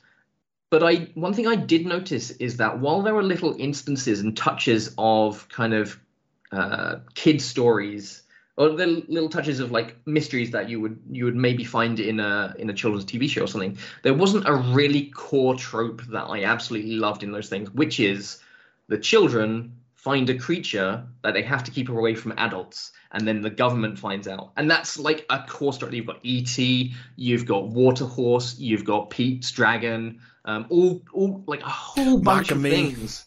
Macam, I, I haven't seen Mac and Me, but I'm aware of it. the, the Paul Rudd thing. I'm yeah. unfortunately aware of it. yeah. um, and uh, yeah, I, I, I just realized that I wanted to write a thing on this, so I just, I just straight up emailed uh, Free League. I think I emailed their customer service department and said, "I'm a writer. I work on role playing games. Here's the things I've written. Um, I have an idea for a uh, a an, a mystery that involves this kind of thing. Can I please pitch you?" And they uh, that somehow made it all the way to uh, Nils, who's one of the head guys at Free League, and uh, he emailed me and said, "This sounds great. Can you send us like a proper pitch document? Um, here's what we need to know." So I remember sitting on my sofa. Um, I was I was at my my mother's house for Christmas, um, and all like all the other guests had left, and I was uh, my my mother was on a computer, and I was sitting there surrounded by like Christmas chocolate, gorging myself, and on the laptop just typing away this this pitch document for the four adventures that you find in the book. Um, and so the book itself, uh, the four adventures are basically um, spring, summer, autumn, and winter. Winter, it yeah. follows one long story in which you find, look after, and resolve a story regarding a an entity that you discover slash discovers you. And um, obviously, I don't want to spoil it. If anybody listening is, um, do I have to go to my bed, or is that a dog? me. Sorry, I've, I've I've blocked off so other people can't hear me shouting at my dog, and I forgot to block Oh, you guys. My dog's being an absolute asshole at this moment in time. He uh, he's just, he's being a douchebag. Knocked my bloody microphone over, and uh, apologies. So carry on. If I shout at my I- dog, li- just ignore me. It's okay. I fully sympathise. We have a two-year-old dog. I like. I I know. I know. Um, so um, yes. Uh, so the where was I? You, the four mysteries uh, build up this this story. I don't want to kind of spoil anything, but um, you discover more about the creature, its wants and needs, um, its um, its abilities that it has, and how those abilities then sort of impact on the children in various ways. And there are um, each mystery has you focusing on a different problem that those things then cause. And it was really fun kind of thinking up these these issues and uh, finding fun things for players to do regarding that. Um, the it, one thing that was what was a little difficult was finding a way to make the kids care about well not obviously people are going to kind of invest in a story that they're a part of uh, and you kind of expect players to go along with what a gm is is asking you to be involved with but on top of that uh, you want to kind of push this idea of, of players being like really invested in Yeah. uh, in Build a stuff so connection. build a connection. yeah Yeah. so I uh, there is an optional sort of rule in there for GMs that um, if they want, they can build a more kind of more real connection between the children and the creature. Now the creature can't like talk or anything like that, but there are ways that it can communicate feelings, emotions, and Yeah. so forth with the children. And um, some of the children can feel that more, some of them can feel it less, and so it allows there to be a, a, a level of empathy involved with that. And it was very fun, kind of designing this creature. I worked, I, I, I tried to communicate it as best I could. Um, and I, one thing that really stuck with me, that really was a core idea, was that it had to be as adorable as possible. Because what I wanted to do was players to latch onto it the same way they latch onto a useless goblin in Dungeons and Dragons. Um, they needed to to like care about this thing, and that could be through the fact that the the, the players and the kids have basic empathy. It could be uh, it looks adorable. It could be the the GM, the storyteller narrates how it acts towards them, and that was that was always a, a, core thing that needed to be in there. And uh, from my understanding, I uh, like people people playing it who've talked to me have said that they've they've used all those things together, and different players respond different ways. Yeah. So it, it seems to have worked. Yeah, it's, it's like so. I've read through the book, and uh, it's a yeah. Really like, I really like the way you describe the creature because even though it can't communicate verbally, I mean, you've got to understand like your communication. It, all communication is like seventy percent non-verbal.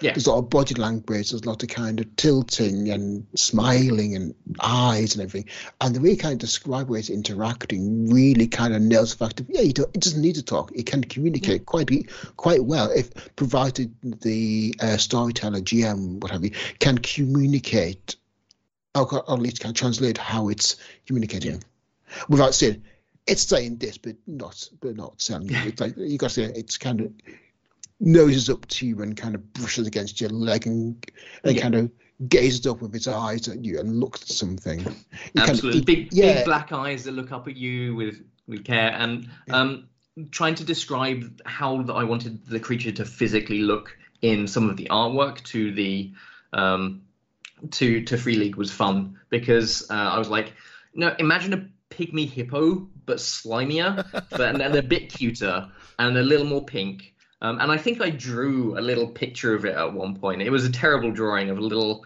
um, little creature with like little beady eyes. Um, and uh, they they did some really great work. I got some uh, early concept art. Uh, I might ask them if I can if I can share that.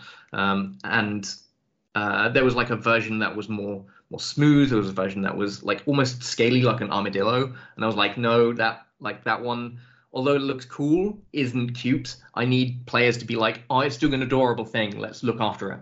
Um, yeah, yeah I mean, like the one thing that I kind of did come across is you'd look at the artwork and look at how you described it, and the two become match completely. The artist was brilliant. Like, yeah, they, and they, that's a rarity nowadays.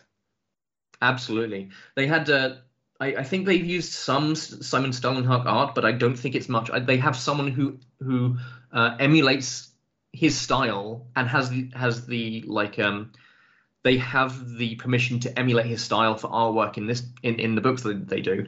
And they do a really good job of drawing united kingdom scenes in simon Stålenhag style. And uh, I'm, I'm just really impressed with i, I just love the front cover of it because like it's, it's kind of got those um it's like it's got it's got a windmill and the kind of this science this futuristic tractor. Yeah, that's all broken down, and it's just yeah. I mean, barring the futuristic tractor, it looks exactly like from a youth when you walking across the farmer's fields and when trying not to get caught. Absolutely. There was one one fun uh, piece of artwork I remember, which I had to ask for changes to, and uh, it, it was originally in the uh, early access PDF, so I, I I know I can mention it. And that there was the in the second mystery, there's a picture of a child holding this weird creature. Um, and in the original one, they had their hand sort of underneath there and the other hand over the top. Um, unfortunately, it looked like the hand, which was covered in slime as well, is up the creature's. um, they, they they did make an edit to that, and they have they have fixed that. Um, Whoops! So it, yeah, it, it's fine. Like this, working in design for for as long as I have, I'm fully aware of how unfortunately you can make unfortunate pictures yeah. that are either look like they're weirdly placed or look like genitalia quite easily. Um, and then you have to be like, ah, I'm going to change that. Um, but they they were entirely professional about the whole thing, and they like yeah. they they said, oh yes, we see that. Okay, we'll change it. Um, as I said, Free League have been one of the I would say that Free have actually been the best company I have worked with when it comes to this kind of thing. Uh, there was even um, there was some awkward, awkwardness because I sent off the original pitch document and they said yes, this is great. I got a contract and they started working on that. I sent in my first draft, and then there was an obvious shift behind the scenes. At the time, I didn't know why, but it's I'm guessing that they got the rights to Alien around that time, and so they were like, "Oh, yes, make this thing," uh, and it became a huge priority for them. And this got put to the side, which is why Yeah. I I first wrote this in 2017, 2018, and it didn't come out until this year. Oh, Um, well. But throughout that entire process, they were entirely open with me about what was going on. I, they couldn't talk to me about Alien at the time, um, and I'm not 100% sure that's exactly why. But there was obviously a, a change behind the scenes, um, and uh, like back at back then, uh, about a year after they basically. Uh, they didn't shelve this product, but a year after they, they slowed this product down, they paid me. Everything was fine. The product hadn't even been like uh, confirmed, and they hadn't um, they hadn't signed off on the final writing. They paid me for this, and then a few years later, they asked for uh, revisions and edits, and they paid me again for those, which you don't find in the industry. I've Yeah. I've worked for another company who I literally waited four years for because oh, and I'm still waiting for. In fact, Well, um, well, uh, oh no, sorry, I re- sorry, I'm I'm going to correct that. I recently got paid by them because I pushed for saying four years later is too long for me to wait for a third party to confirm something in a license, and you should. Um, while the contract says that we should wait for that, one, you didn't know that was going to happen. Two, we didn't know COVID was going to happen and slow everything down. And three, it is against the spirit of the, the agreement we made early on. Please pay me. I will happily do any edits if I have to later on and won't get paid for them because that's not in the contract. But you need to pay me basically what you owe me at this point. Um, and Free League weren't like that. Free League, Free League were absolutely wonderful and uh, more than happy to accommodate um, kind of the needs of the writer. Um, and also, I think they pay the best in the entire industry, from my understanding. At least, like um, Swedish krona to euro is. It, it might just be that that's good right now. I don't know, Yeah. but um, they pay quite well. Okay.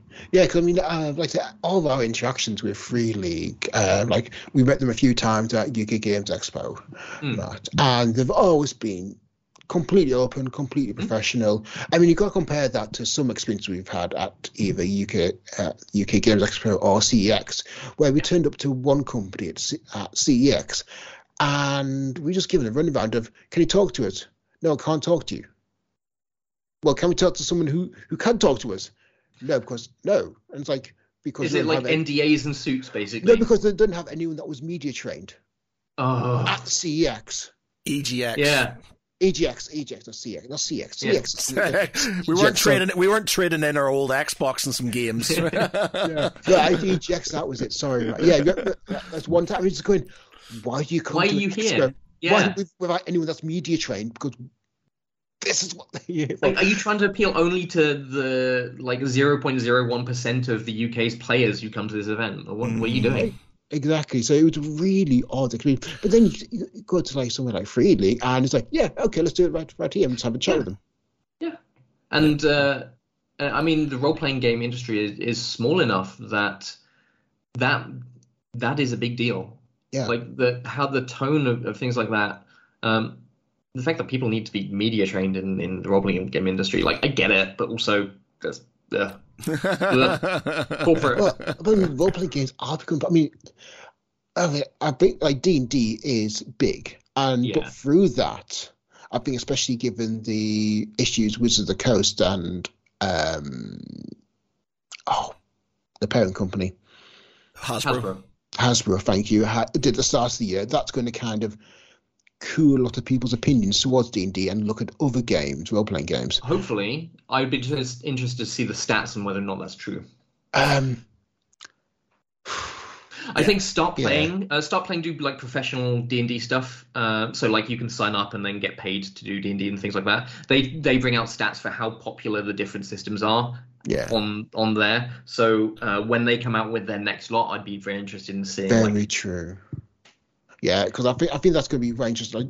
Because what happened definitely hurt Hasbro. Their their new t- their new um virtual tabletop's not exactly covering itself in glory. Apparently, either it's uh, it's not. It's... I, I I tried it. It's no, They're, like it's so bare bones that they obviously have not been doing very well at it. And some other company is working with them to create a 3D tabletop, which I'm like, why are you creating a 3D tabletop?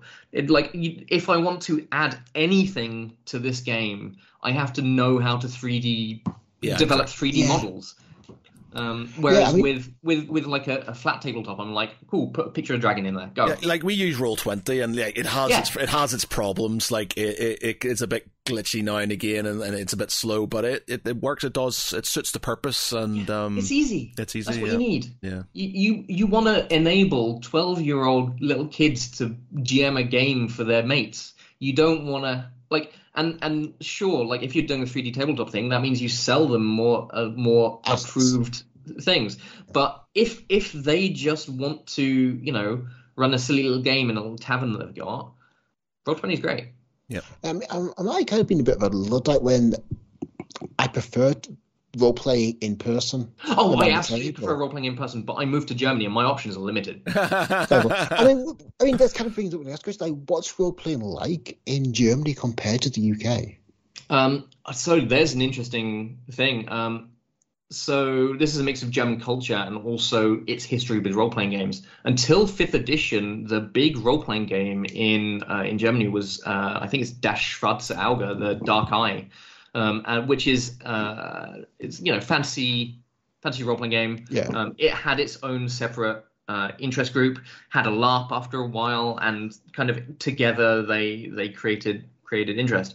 Um, it obviously more recently because of the popularity of D and D, um, it has kind of overtaken slightly. However, people still play the old one, um, and from my understanding, like mechanically, it's fine. Um, it still has a legacy of problematic content, which other games with more eyes on them have been looking to solve. But um, but you know, it, it has it it's it's also becoming a product of, of modern sensibilities and stuff. Um, but in Germany, uh, kind of culturally, it is hard to find a group of friends um, because a lot of German culture is based around the idea of social clubs. Um, there is like there's a joke in in Germany which is that you get three people in a single location who have a shared interest and they will form a club. Um, and so uh, so a lot of my uh, my in-law family are involved in like a local hiking club. Germans love hiking as well. It's a whole thing. Um, but there's like hundred people who go to this this local hiking club, and it's the center of a community. There are other cle- uh, there's like a geek club nearby, and all this kind of thing. And so, I mean, in general, it's hard for me to join many of these because it they all speak German. Lots of people in uh, Germany do speak English, which is great. English uh, teaching of foreign language is terrible. Teaching of English in other countries is great, so it's helpful. Um, um, but trying to get in on those groups and know they exist and then joining them is difficult. Germany inherently has some difficulty with technology, therefore, not many of these clubs have web pages, so it's hard to find that they exist. You find out about them through like social contacts, and I don't have them because one, I work from home, and two, I'm foreign. So um, there, there's like a limiter on on that kind of thing. So Fortunately, I've I've I've found some really cool local people who like do LARP, role playing, and stuff like that, and so um, it's taken me a little bit of time, but I'm becoming more involved with that on a local scale. Um, but in general, role playing game online, role playing online has been a like some it's like thrown a lifesaver to me. Yeah. How's the It was like- the German language? Are you are you are you try, proactively trying to learn, or is it just? Um, m- mein Deutsch ist nicht so gut. Uh, yes. Um, my my German is not very good right now. I uh, I've really tried to learn um, as much as I can. It's um, I can I can get by. Uh, however, German syntax is quite difficult. Mm. Uh, everything has a pronoun. Um, I mean, people talk about like the, the the joke, the boomer joke is like everything has a pronoun these days. They should come to Germany. Everything has a pronoun. um, uh, and knowing that like it, my my partner, she says that oh in I, I can't remember which way around it is, but like oh, you know in in in Germany uh, the moon is feminine and the the sun is is masculine, and in France it's the other way around, and it's just like different countries have their own sets of things. So like why do I need to know if the table is a man? Yeah, it's just- yeah, it's true. It's really it's, and, it's and then then with role playing you have a whole other set because when you have a fictional thing, people just make them up.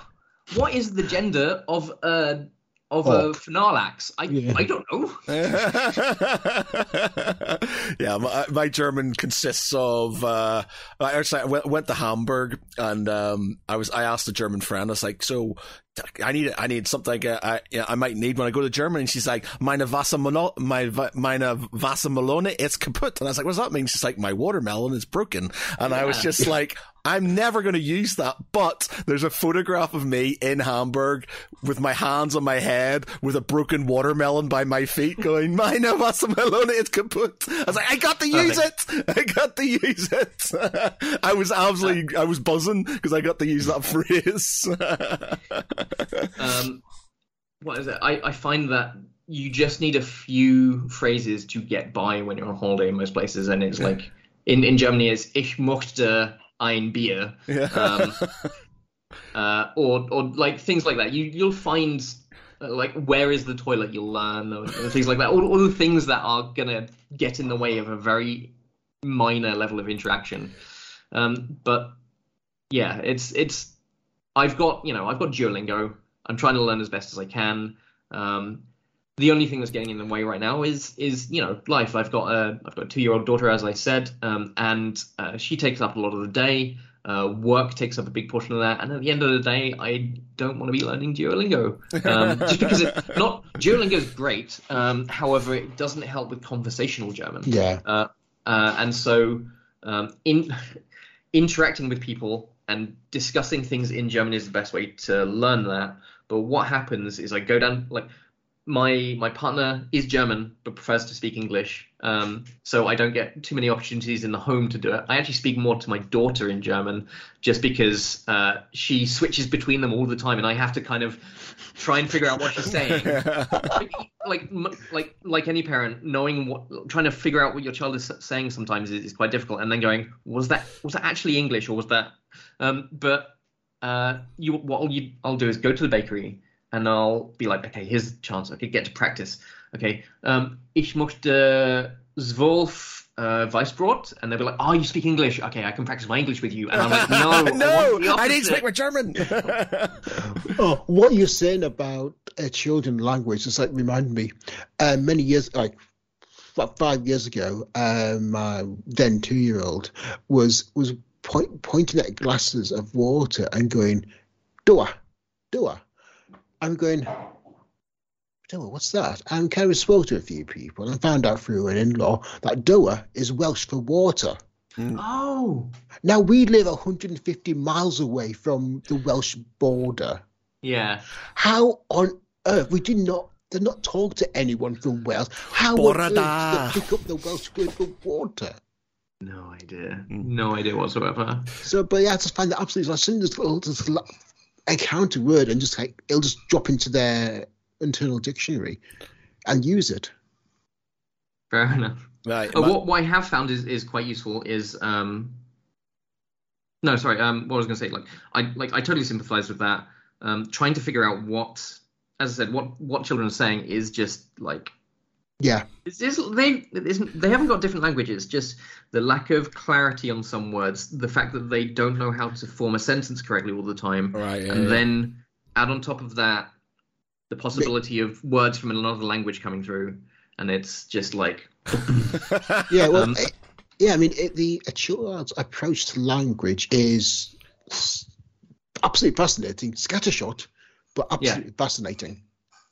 Like basically, where do the kind of come up with those words? Like, and often it'll be like often from their friends that kind of learn words, and they'll make up words between themselves that they know what they mean, but everyone outside of their little group hasn't got Yeah. a chance. What what I have found has been fun though with the German language is um, I, I was a bit cheeky at a LARP I go to in in uh, in the UK. Still, like I, we occasionally go on holiday there and go to the LARP for a holiday. Um, and What- what- there which, is which LARP do you do? Empire LARP. Oh, I've got a few friends there.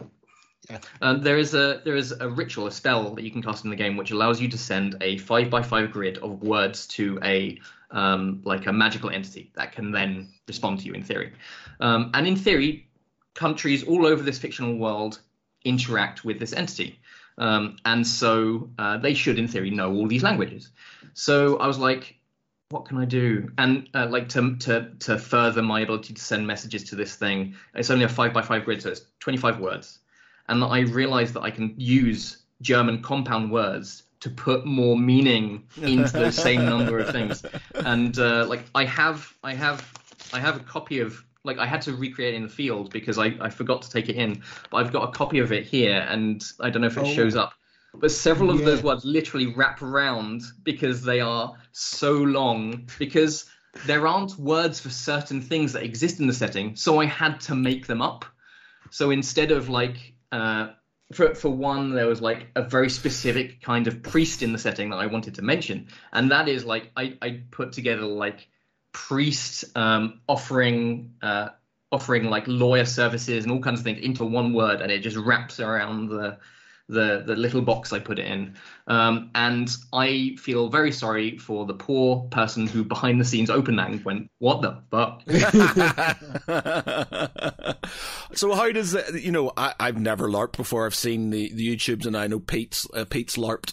But um I- how does uh how how is Empire? Like um how what it, as Em- an Empire- event Empire is, um, I think, now 3,000 players in the field. Um, it is a, uh wonderful and immersive experience that allows people to uh, get really involved with some really good plots in, in, in that world. Um, they've made a lot of really good decisions, and you can really you really tell looking through how the game is designed that pretty much everything in there is not designed with um, the intent of just telling a good story or just trying to create an interesting world. A, a huge amount of the decisions in creating that world and the mechanics behind it are what adds to role playing. Hmm. So, for example, one one example that um, I've, I've recently talked to someone else about because I was talking about um, the the ability to, to do like secretive magic and like uh, and and not let someone know whether or not you are affecting them. And the trouble is like doing magic like say I, I I was in a corner of a room and I was secretly doing a little ritual that then causes someone to get angry or something like that. You can't do that in the world of Empire. Um, because the rules of magic in that game are like you can create a curse certainly and you cast it with your ritual buddies but then someone has to actually go to them and cast it on them while it within like touching range in a way that is obvious to everyone around that you are cursing them. It's not a secretive thing you can do because, uh, and I imagine, I like, I haven't exactly asked why, but I'm imagining that it's because it's good for the UI. You do not need someone to go over and be like, "You've been cursed. Here's what it does." um, two, um, telling you who your enemy is is more interesting than someone doing something to you and you never seeing them again. Um, and three, just it gives more roleplay to everyone in that scene because the person cursing you from the moment they start the curse, uh, from the moment they like they trigger it, um, which is called a pronouncement of doom, I think, which is great. Um, you are cursed. You can't stop it. Um, but you uh, basically they get to ham it up. They get to be like, "Do you know what I've done to you? It'll have this effect and this effect and blah blah blah." And you'll you'll find that you won't be able to hold on to any money. It'll fall from your hand. All these kind of thing.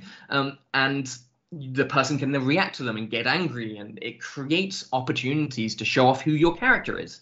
Um, whereas if I hid in the corner of a room, like I've heard happens in like Vampire the Masquerade or anything, and secretly did a little ritual and told the GM, and they went over to the person and were like, "Yes, you feel like you're angry now," then what can they do about that? There's, there's, they, they can be like, "Oh, I'm, I'm angry. Cool. Um, I'm gonna roleplay that I'm angry," um, and like maybe I can find out who did it in some way, but it doesn't it doesn't create an ongoing story. It it just stops there, apart from the victim. So how does it? So obviously we we've been doing a D and D game for the last like three years, and um, Yeah. I find it hard enough with six people. Um, how does it work? In uh, in do they have s- like that person that that that that person upset and cursed? Sorry, I really focused on one mechanic there. Yeah, Uh, no, but just no, like just I'm just sort of interested. Sort of, is there like a is there a story behind the entire event, or is it literally just Yes. player driven to do certain The- things?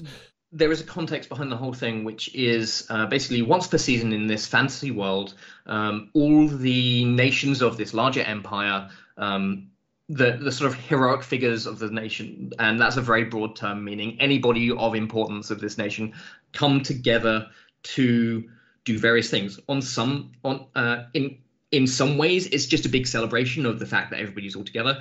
On the other hand, the uh, the sort of GMs of the game um, and writers and all this kind of thing have the idea that it's the main political thing once every season. Everybody comes together and makes the decisions. So the the senators who are voted for by the players will come together and make senatorial decisions.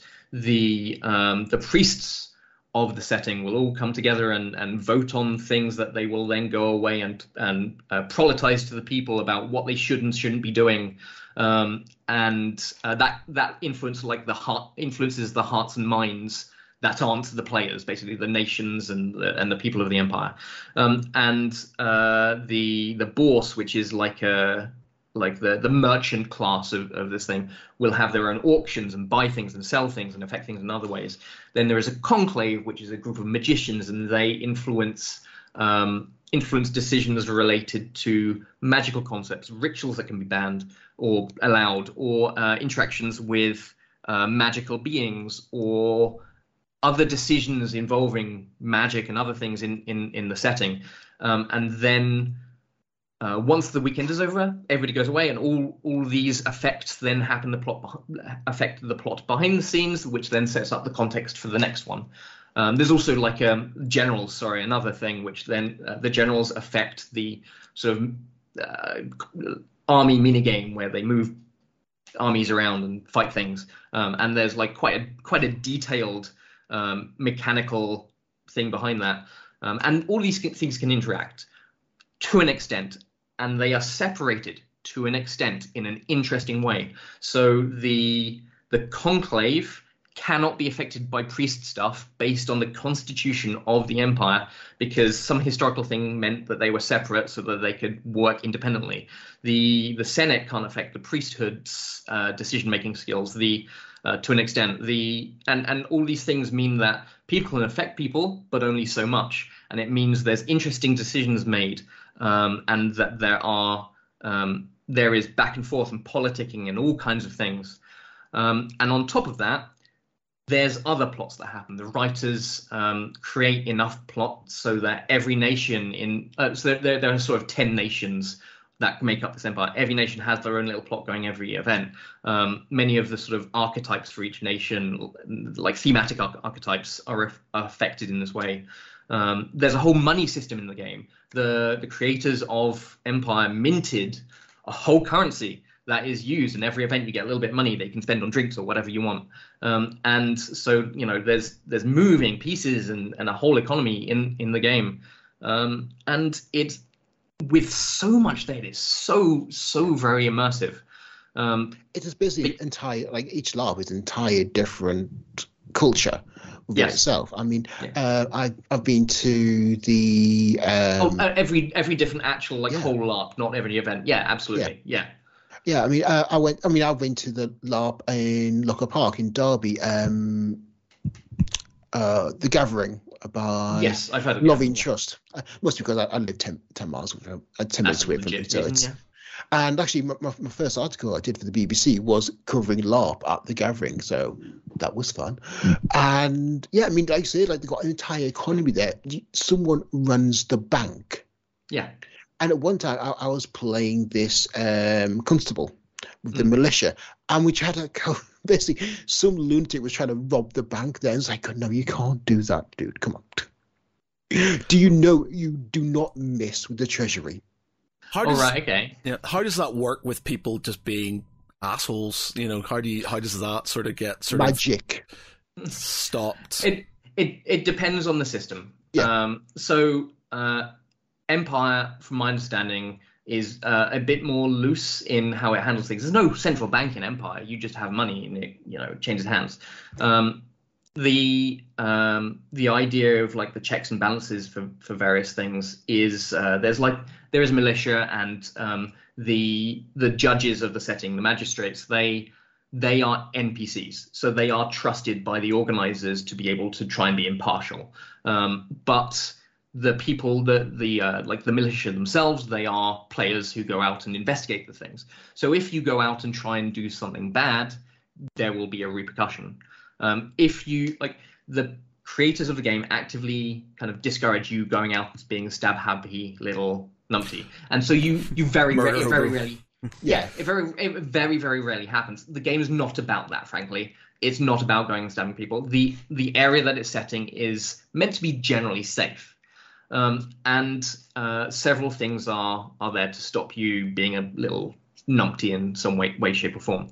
Um, but uh, if you if you go in with the idea of just having a laugh and trying to wreck things, you'll I think you will be sorely disappointed at the reaction that you will get.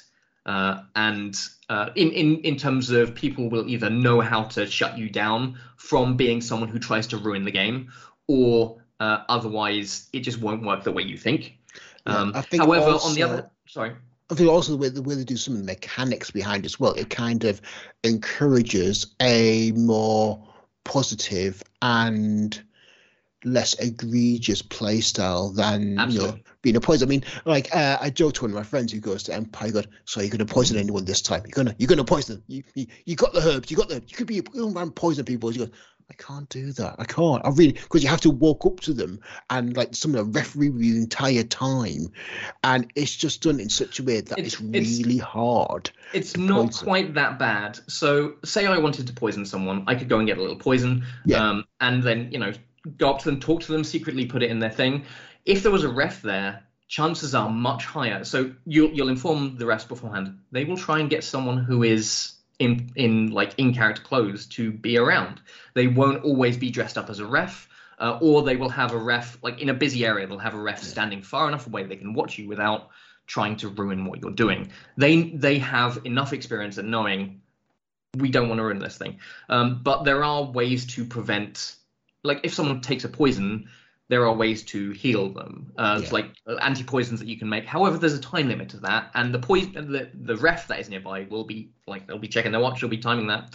Um, but some things that uh, some things that do prevent that, or just generally prevent someone stabbing someone near the loos when they go to loo or something like- like that, is that um, if someone dies, in theory, you can later on uh, you there there are spells that like talk to dead people or um, or things like that. So you if if someone kills you and you know who they are, then you can you know you can say this person killed me.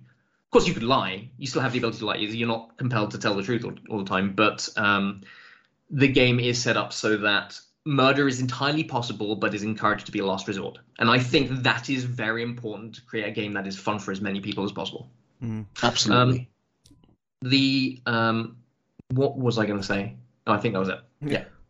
That sounds like it sounds really interesting. Um, I'd love to sort of try. The one thing I like, I watched some of the battle stuff, and um, it, it's uh, and I can't remember who is it we talked to. Is that Pete? What? Um, uh, I can't remember. we talked to a lot of people, Matt. Uh, well, yeah, who was it?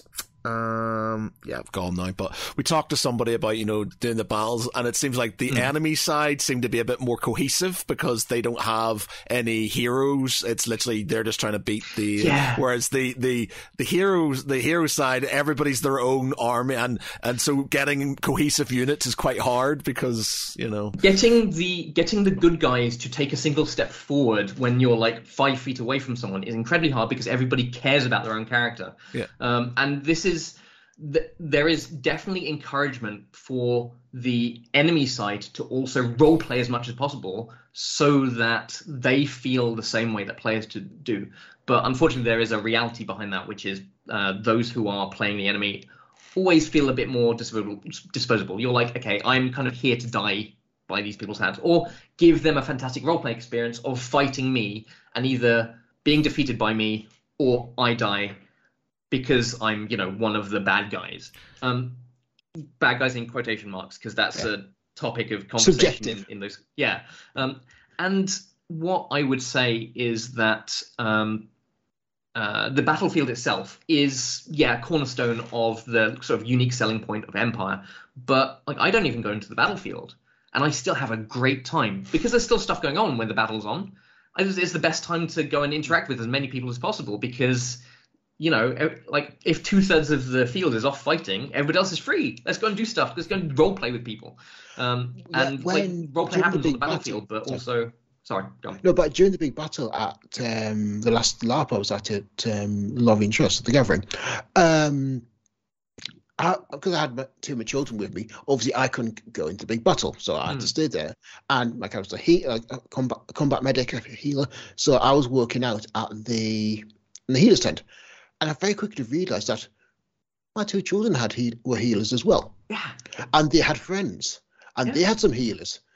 And we basically took over the healers tent letting all the healers go into the battle. And we basically set Wow. up like uh, right okay we got triage we got m- m- medics we have got poisoners like and you know healers we got you know all that, all that stuff. And basically we would come in triage bam bam bam straight out the kids loved it because they were getting actively involved in the plot the healers uh, that were in the healers tent loved it because they could get in the battle yeah, and I loved it because they got right, guys, come in.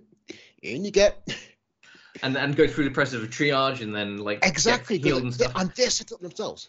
Yeah, hmm. I, it's That just was the- I, I just the idea the like uh, like I'm I'm a massive history geek as well, and the idea of sort of like formations of you know walls of sort of spheres and stuff. But then I watch some of the videos, and you've got people who are just doing stuff on their own and, and not in formation, and, and sort of like so they, they do, some people do train together. yeah, Yeah. I, I I have and I some did of the s- best groups do that. yeah, yeah. Yeah. Um, I know of one group that takes um, like it does works in reha- rehabilitation, and like as a reward for good behaviour, he will take along a group of children from a you know that have like um behavioural difficulties. Mhm. And if they've been like you know, well behaved, they've earned the ability to go along to and they form like a basically a penal corps. Yeah. And they work together in a penal corps, and their reward for good behaviour and like contributing Is death? Is pardon? they're a penal course, so they're death. Death. Then their their their reward is a is a glorious No. death. no, basically they- they- in the group they form their own penal corps, Okay. and they basically Oh, in the together group, right? Okay. In the group, they basically form their own like no, that's their cool. backstory. Yeah, yeah. and like basically, and they come, they form, they run a unit together, Mm. and they work together, and they collaborate together, and they kind of work in the battles together. But that is their kind of reward as going to a LARP. So, um, oh, that's cool. Um, what what I what I have noticed is that there are groups who very much train together. Like they're all part of the same. Um, they're not part of a reenactment group, I don't think, but they are part of a, a thing that comes together quite a lot and trains and knows how to do things.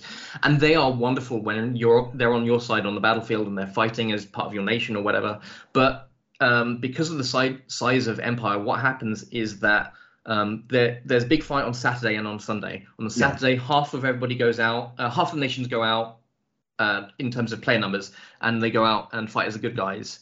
The other half go out as the bad guys, Yeah, and you do not want that team on the other side.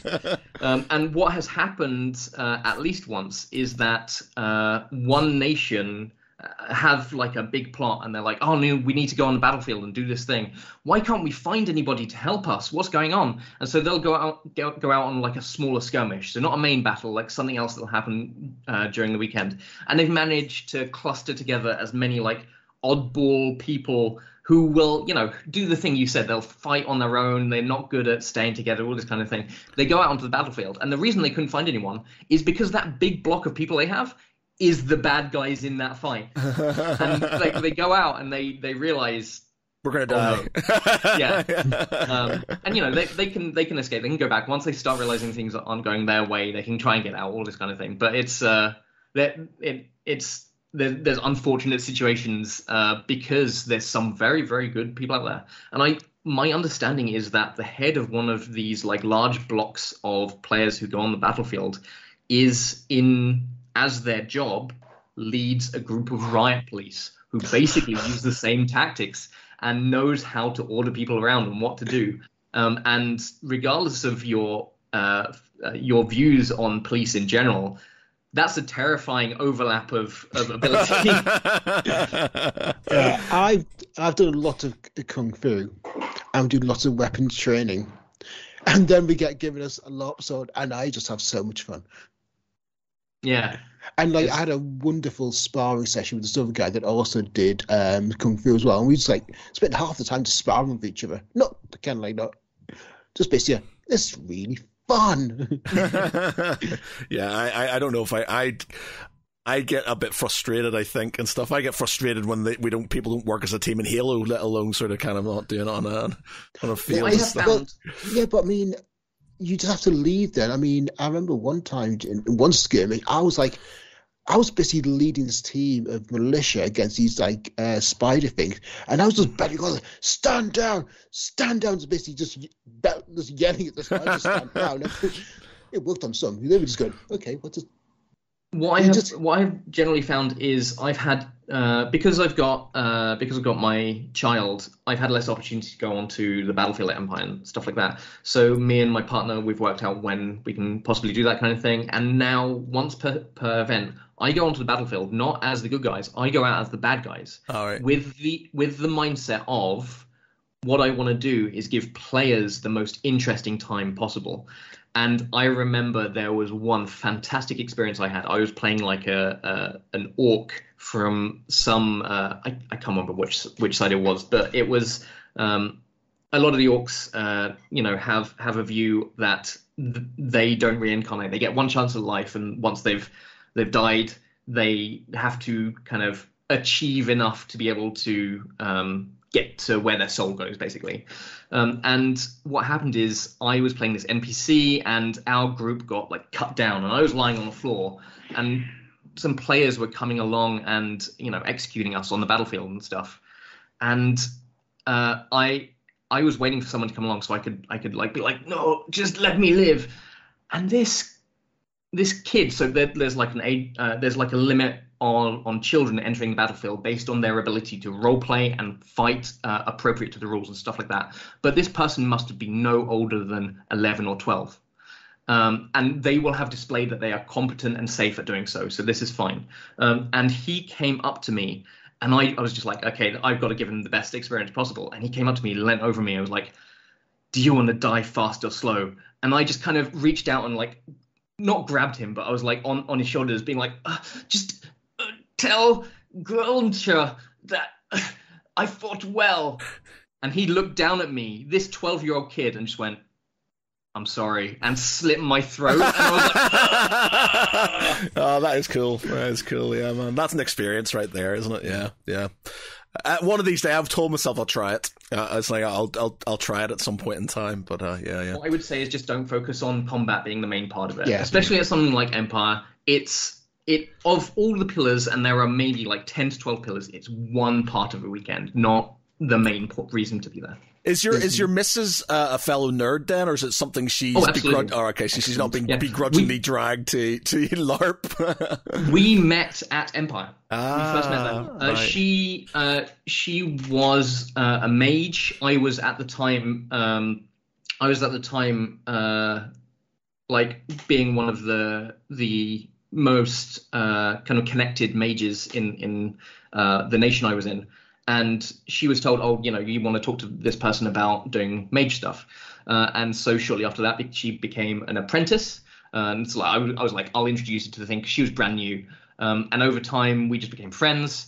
Um, and then her character got a like a role playing thing that said th- that you feel more connected to someone and possibly even romantically towards someone who you know.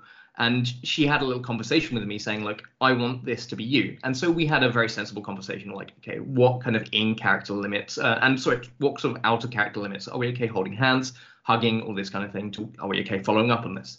And uh, we like we started sitting closer together arms around each other all this kind of thing. Um, and over time um, we started liking doing that um, and then uh, we we started being a couple basically um, and we were long distance at that point she lived in liverpool i was in i was in scotland Um, and so we would talk a lot, and we would mostly see us each other at Empire, um, despite trying to visit now and then. And then our characters got married. Oh, Our characters got married a year before we got married in real life. wow. Um, and because because of COVID and because of Brexit happening nearly at the same time, we decided that uh, getting married was a good idea because then I could go to Germany. It would be a lot easier. Um, and it was very hard to get a good wedding with a lot of people in it. Our photos from our fictional fantasy wedding are so much better than our real wedding Well, that's cool, man. That's really cool. I, I like. That's an Um, amazing That's an story. interesting set. That's a really good story. Case of lead over almost because like the because your characters kind of interacted first and had Yeah. the relationship first, and then it kind of almost opened the doorways for you both. And I wouldn't say that. Like I, Okay. I, I would say that us role playing more together just started us talking more, Yeah. anything, and so we found that we yeah, did like each other. Yeah, Um, and the uh, that we found that we had a connection and, and, and liked each other.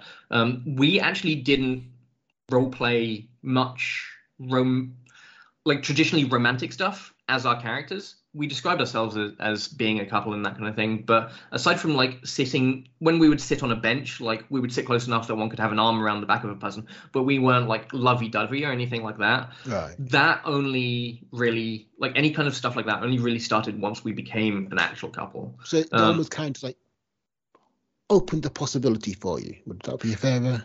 um only in so much as that we started talking more That's what so- exactly. That's what I mean. yeah, yeah, yeah uh, it was not it was not bleed it was not bleed Right. between a character and anything like that um and i'm aware that that's a possibility and it's actually Yeah. quite a dangerous thing that um you start feeling feelings that your character might feel to another Hmm. another player and you have to be very uh, aware about that including like being angry at people all this kind of thing which is one of the reasons that we had the, the talk as soon as she got this thing saying that she felt a connection to someone we had a very sensible talk about Yeah. um, you know are we okay holding hands how do we want to do this and one of the things we laid in uh, wrote uh, not wrote down uh, you know drew in sand proverbially is that um, is that if one of us does feel romantic stuff towards the other, we have a very serious conversation about where we want to take this.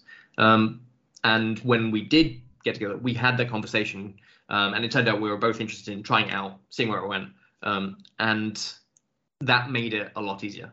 Yeah. Um, to to to because like with any relationship, we communicated, and Yeah. that is like it. Communication is the core of of any important like relationship in any way. Any relationship. Yeah. Yeah, yeah, yeah, yeah. Well, the RP thing, like you know, uh, from my experience with just doing sort of tabletop RPGs and Dungeons and Dragons stuff, it, it you can like people get very emotional. Like I get emotional being the DM and stuff, but they can get emotional, and we've had sort of falling out between groups because people have said stuff that's in character, and they're thinking this is my character, and the other person's went got offended because they as a real person they didn't like that. And there's sort of that Yeah. differentiation between the person and the character and, and, and what the characters do. And some of them are are literally just role, role playing their characters. And sometimes they can be a bit curt and um Yeah. sarcastic. And the other the person in real life kind of go I don't like that. That's really annoying. And and uh Like yeah you, you see it on Reddit all the time. There's so many Reddit threads which are like my my my players have this falling out, or I don't like what a play, player is doing, all this kind of thing. And the first response is always just talk to them. It's the Yeah. same on like relationship uh, forums or wherever it is. The it's like talk to them, uh, be a be a goddamn adult about it, and Yeah. like. In, in some, sometimes that doesn't work out. Sometimes it, it, it's that you discover there's an underlying issue and all this kind of thing. But trying to be more um, just just just being open and honest with people about an issue and not closing off and assuming everything is would solve so many problems in this goddamn Yeah. world in social Oh media. yeah, Oh, yeah. one hundred percent. Like uh, we've we've had sort of we've been going for three over three years now, and we've had a couple of sort of moments where you know people at the start, especially because people didn't know each other and they just sort of there was some tension, and I got to the point where you could tell, like, because the thing in my group is people start being um, passive aggressive when they, you know, and there's lots of lots of little sort of in our WhatsApp group, lots of little sort of kind of like laughy faces and ha ha ha's and stuff. And it's just like, yeah, they're not, they're annoyed at each other, so you have to literally grab them and go, right, what the Yeah. fuck's going on? Who, where are the issues? And then you have to sit down and go through it all. And then it, it, it's work. And then somebody new comes in and then the sort of new stuff comes in and you've got to go through that whole thing. So we've got a I- new a girl potentially starting with us. And I've said, I said, look, if there's any issues with anybody, don't just hold there because we had a guy who literally he had issues with I don't know with me or with the group and he just left and he didn't say anything about it. And my thing's like, if you have any issues or you not got any problems with anybody whatsoever, talk it out because we can discuss it. You know, it's not that's not a problem. Don't feel shy about having that conversation because it'll make the Yeah. game a lot better. So um, in in the chat, uh, one of the one of the one of the people chatting, uh, Andy Raff, is saying like bleed is actually quite a common thing in LARP and and TTRPG, and they have it in common, but it's it's arguably more intense in live action roleplay or live roleplay because of the immediacy of it, because you're there, because You're you're directly immersed. you're seeing it yeah. and it like that that idea of the more immersive something is you the more you can feel that bleed because you're trying to take on that persona because you're trying to be something. You're trying to empathize with a fictional character enough that you try and understand how you should feel and you end up feeling it. Um, and it's very important. In in a larp you have really have to understand that the other person is playing not them. Mhm. in a tabletop role playing game, you've got a stronger separation because if someone continues to be a, a butthole to you after they stop role playing, then can speak to them directly afterwards. yeah, yeah, um, yeah, But but we, we're, we're in LARP because there is almost it is a far more distributed player base. You can't always have that communication afterwards because they've gone back to say Scotland or Yeah, yeah. Wales and a I- different I- part of the country.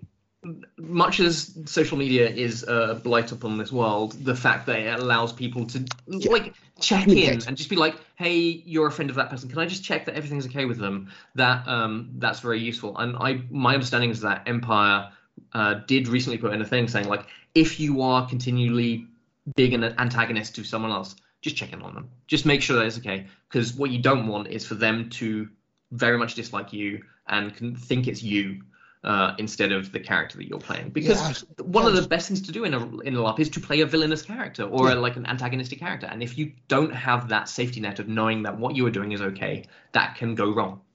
I remember chatting with uh, one of the um, refs at uh, Lorien Trust, um, Firepit, I think his name was, and he said that one of the best things for him, like as, as a ref of the of the trust, was basically you know, watching these these two people playing these characters that absolutely mm. hated each other, would go out and try and maim each other. They would they would want enough more than absolutely destroy the other, and then when come time out, they kind of walk over and give each other a big hug. Yeah. And so just like just like that because they were playing so well, and so afterwards they had so much fun. They walked over, found their their characters, you know, nemesis, and them And. And yeah, said thank you very much, thank you for some fantastic Yeah. role playing. Yeah. Because get the fantastic experience because that's what they're there for. I mean, every character needs a villain. Everyone needs it, and yeah, to have that kind of experience Mm. is a it's it's definitely to be treasured. Yeah. And but then again, there are plenty of people who goes to these events who just enjoy the ambience. They go to these events and they're like, I'm spending the weekend with with my mates. If there's something happening around, maybe I'll get involved with it. But I kind of just want to sit around the fireside, enjoy some of the music that's happening, maybe join in with some of the like the folk songs that people have made up in this world, and like just experience the world as it currently exists. And that adds to the experience just as much as anyone because you're moving through and you're seeing these people dressed as all these different things, and it it adds to the idea that it's a um, a continual world. We've been talking about LARP for a long time. Is there anything else that you folks want to? I, I oh don't wanna like leak you know. I'm I, I'm just I'm fascinated by it and stuff. So it's just sort of like in general, it's just uh, it's You're good to also aware that in, like it's it's eleven o'clock here, so it must be about midnight for you. Uh, it is it is approaching midnight. Yeah. However, I I am I am pretty bad for playing Civ until two in the morning. So uh, oh man, games like that are I hate games like that because you literally just one just one more turn, just just Yeah. one more turn, and then you're just like I do with all the Total War games. I'm like one more turn, a hundred turns later, five in the morning, you're like I'm fucked. so, yeah. So I mean, from my point of view, if you folks want to wrap up at any time, like this is your show. Yeah, well, we're gonna. Can we're- I, I've got to work tomorrow, so I need, I need to take my dog Yeah. for a walk. So we'll probably will sort of end it shortly. Um, before we do, we're going to do one of the things because uh, you're suitably nerdy. we- We're going to do our, our pop quiz that we do. So it's Oh. like it's like basically a um, twenty question sort of thing. So what Okay. you do is you choose a character from a nerdy franchise. Obviously, hopefully somebody we may be able to guess, not somebody super obscure like Pete, Yeah. like Pete likes doing, like some bloody 1950s Marvel character that had one one showing in a you know a comic book something I, not my fault. so you choose a choose a franchise, Star Wars, Star Trek, whatever you want, you know, uh, f- a character, and then we have to guess um, the who the character is Right, uh, okay. with with with questions. Um, so we'll do one each. Uh, you got sixty seconds. After the sixty seconds, you're allowed to ask one more question and then guess who the person is. Um, and so yeah, so have yourself a think. I'm going to get myself a I've got one character ready. right. I'm I I think I've also got a character. Oh wow, I haven't even thought about mine yet. Um, okay, so uh, let me see. Let's go for this. All right then. So we'll start with uh, we'll start with Pete, so we can get we can get the idea. So Okay, Boss gets the sure. idea. So Pete, who's what's your character from? Star Wars. Star Wars. Okay, so Star Wars, sixty seconds. Go. Okay, original trilogy, No. uh, prequel trilogy, No. uh, Series? Yes. uh, Mandalorian, No. Ahsoka. Yes. Ah, I've not watched that yet. Fuck's sake. Oh. Ah. Oh oh oh. Um, do they have a non-human coloration? No. Uh, are they alien? No. Are they droid? No. Are they human? Yes. Uh, are they imperial? No. Okay. Um. God, I've not seen her so good at that, so I'm. I'm. well, I'm, I'm, yeah, I'm- they side with the Imperials. all right. So are they scum and villainy? no. Oh, so they're not like bounty hunter then. No, not bounty hunters. do Uh, they have force powers? Yes, they do. Oh, um, played by an Irish actor. No. Oh, Are they played by an Asian actor? I don't know. I don't know what where they're from, to be honest. is it is it the is it, the, has has the actor died recently? No. Awesome. I haven't seen Ahsoka. I haven't seen it yet, so oh, I'm you're sorry. missing, you're missing a treat. You're missing I, a I, I've treat. left it all so I can I can binge it, and so I've, I I'm just haven't behind got on around my it. Star Wars. Yeah. Oh, Um. Okay. I don't. I don't know, Pete. So you're gonna. Uh. I, okay. Oz. I have no idea. I'm really sorry. Um, Shin. Shin Hati, the uh, Baylan's um, apprentice. means nothing to me. I don't know. So. Um, Shin. Okay, I'll quickly bring up a. Also, yeah, but incredible, really great character. Actually, well, well worth watching. All right. I've seen. Yeah. I've seen the. Um. Yeah, she's Yeah, she yeah. is the Sith apprentice to Baylan. Uh. Yeah. Uh, uh, the reason why I said He's the one he died. his- he he died recently, and he's uh, he's from he's from Lisburn. He's from Northern Ireland. yeah, basically the Sith are portrayed as being not exact. Well, especially Baylan's approach is not exactly sided with the Sith. They're working with them, but they are not imperial. Uh, opposed to something. right. Right. Fair. But enough. I'm not going to spoil any more because it is a great story. It's well worth a watch. Okay. Cool. All right, Oz. Uh. What's your franchise? Where are we going? Uh, the Marvel Cinematic Universe. Oh. Okay. Okay. All right. Okay. So, uh, Marvel. I worry this is going to be too easy. Marvel, 60 seconds, go. Uh, have they got a film? Are they If up, I have they? have they got a film of their own? uh, no. Are they a are, are they a part of a film? Yes. Okay. Uh, are they part of Phase One? Yes. Are they a hero? No. Are they a villain? No. Are they a part of Shield? No. Are they a part Are of they Hydra? human? Sorry. Hydra? Uh, no. That'd be villain, dude. Yeah, I suppose. Yeah. Uh, are they male? Are they, are they male? Yes.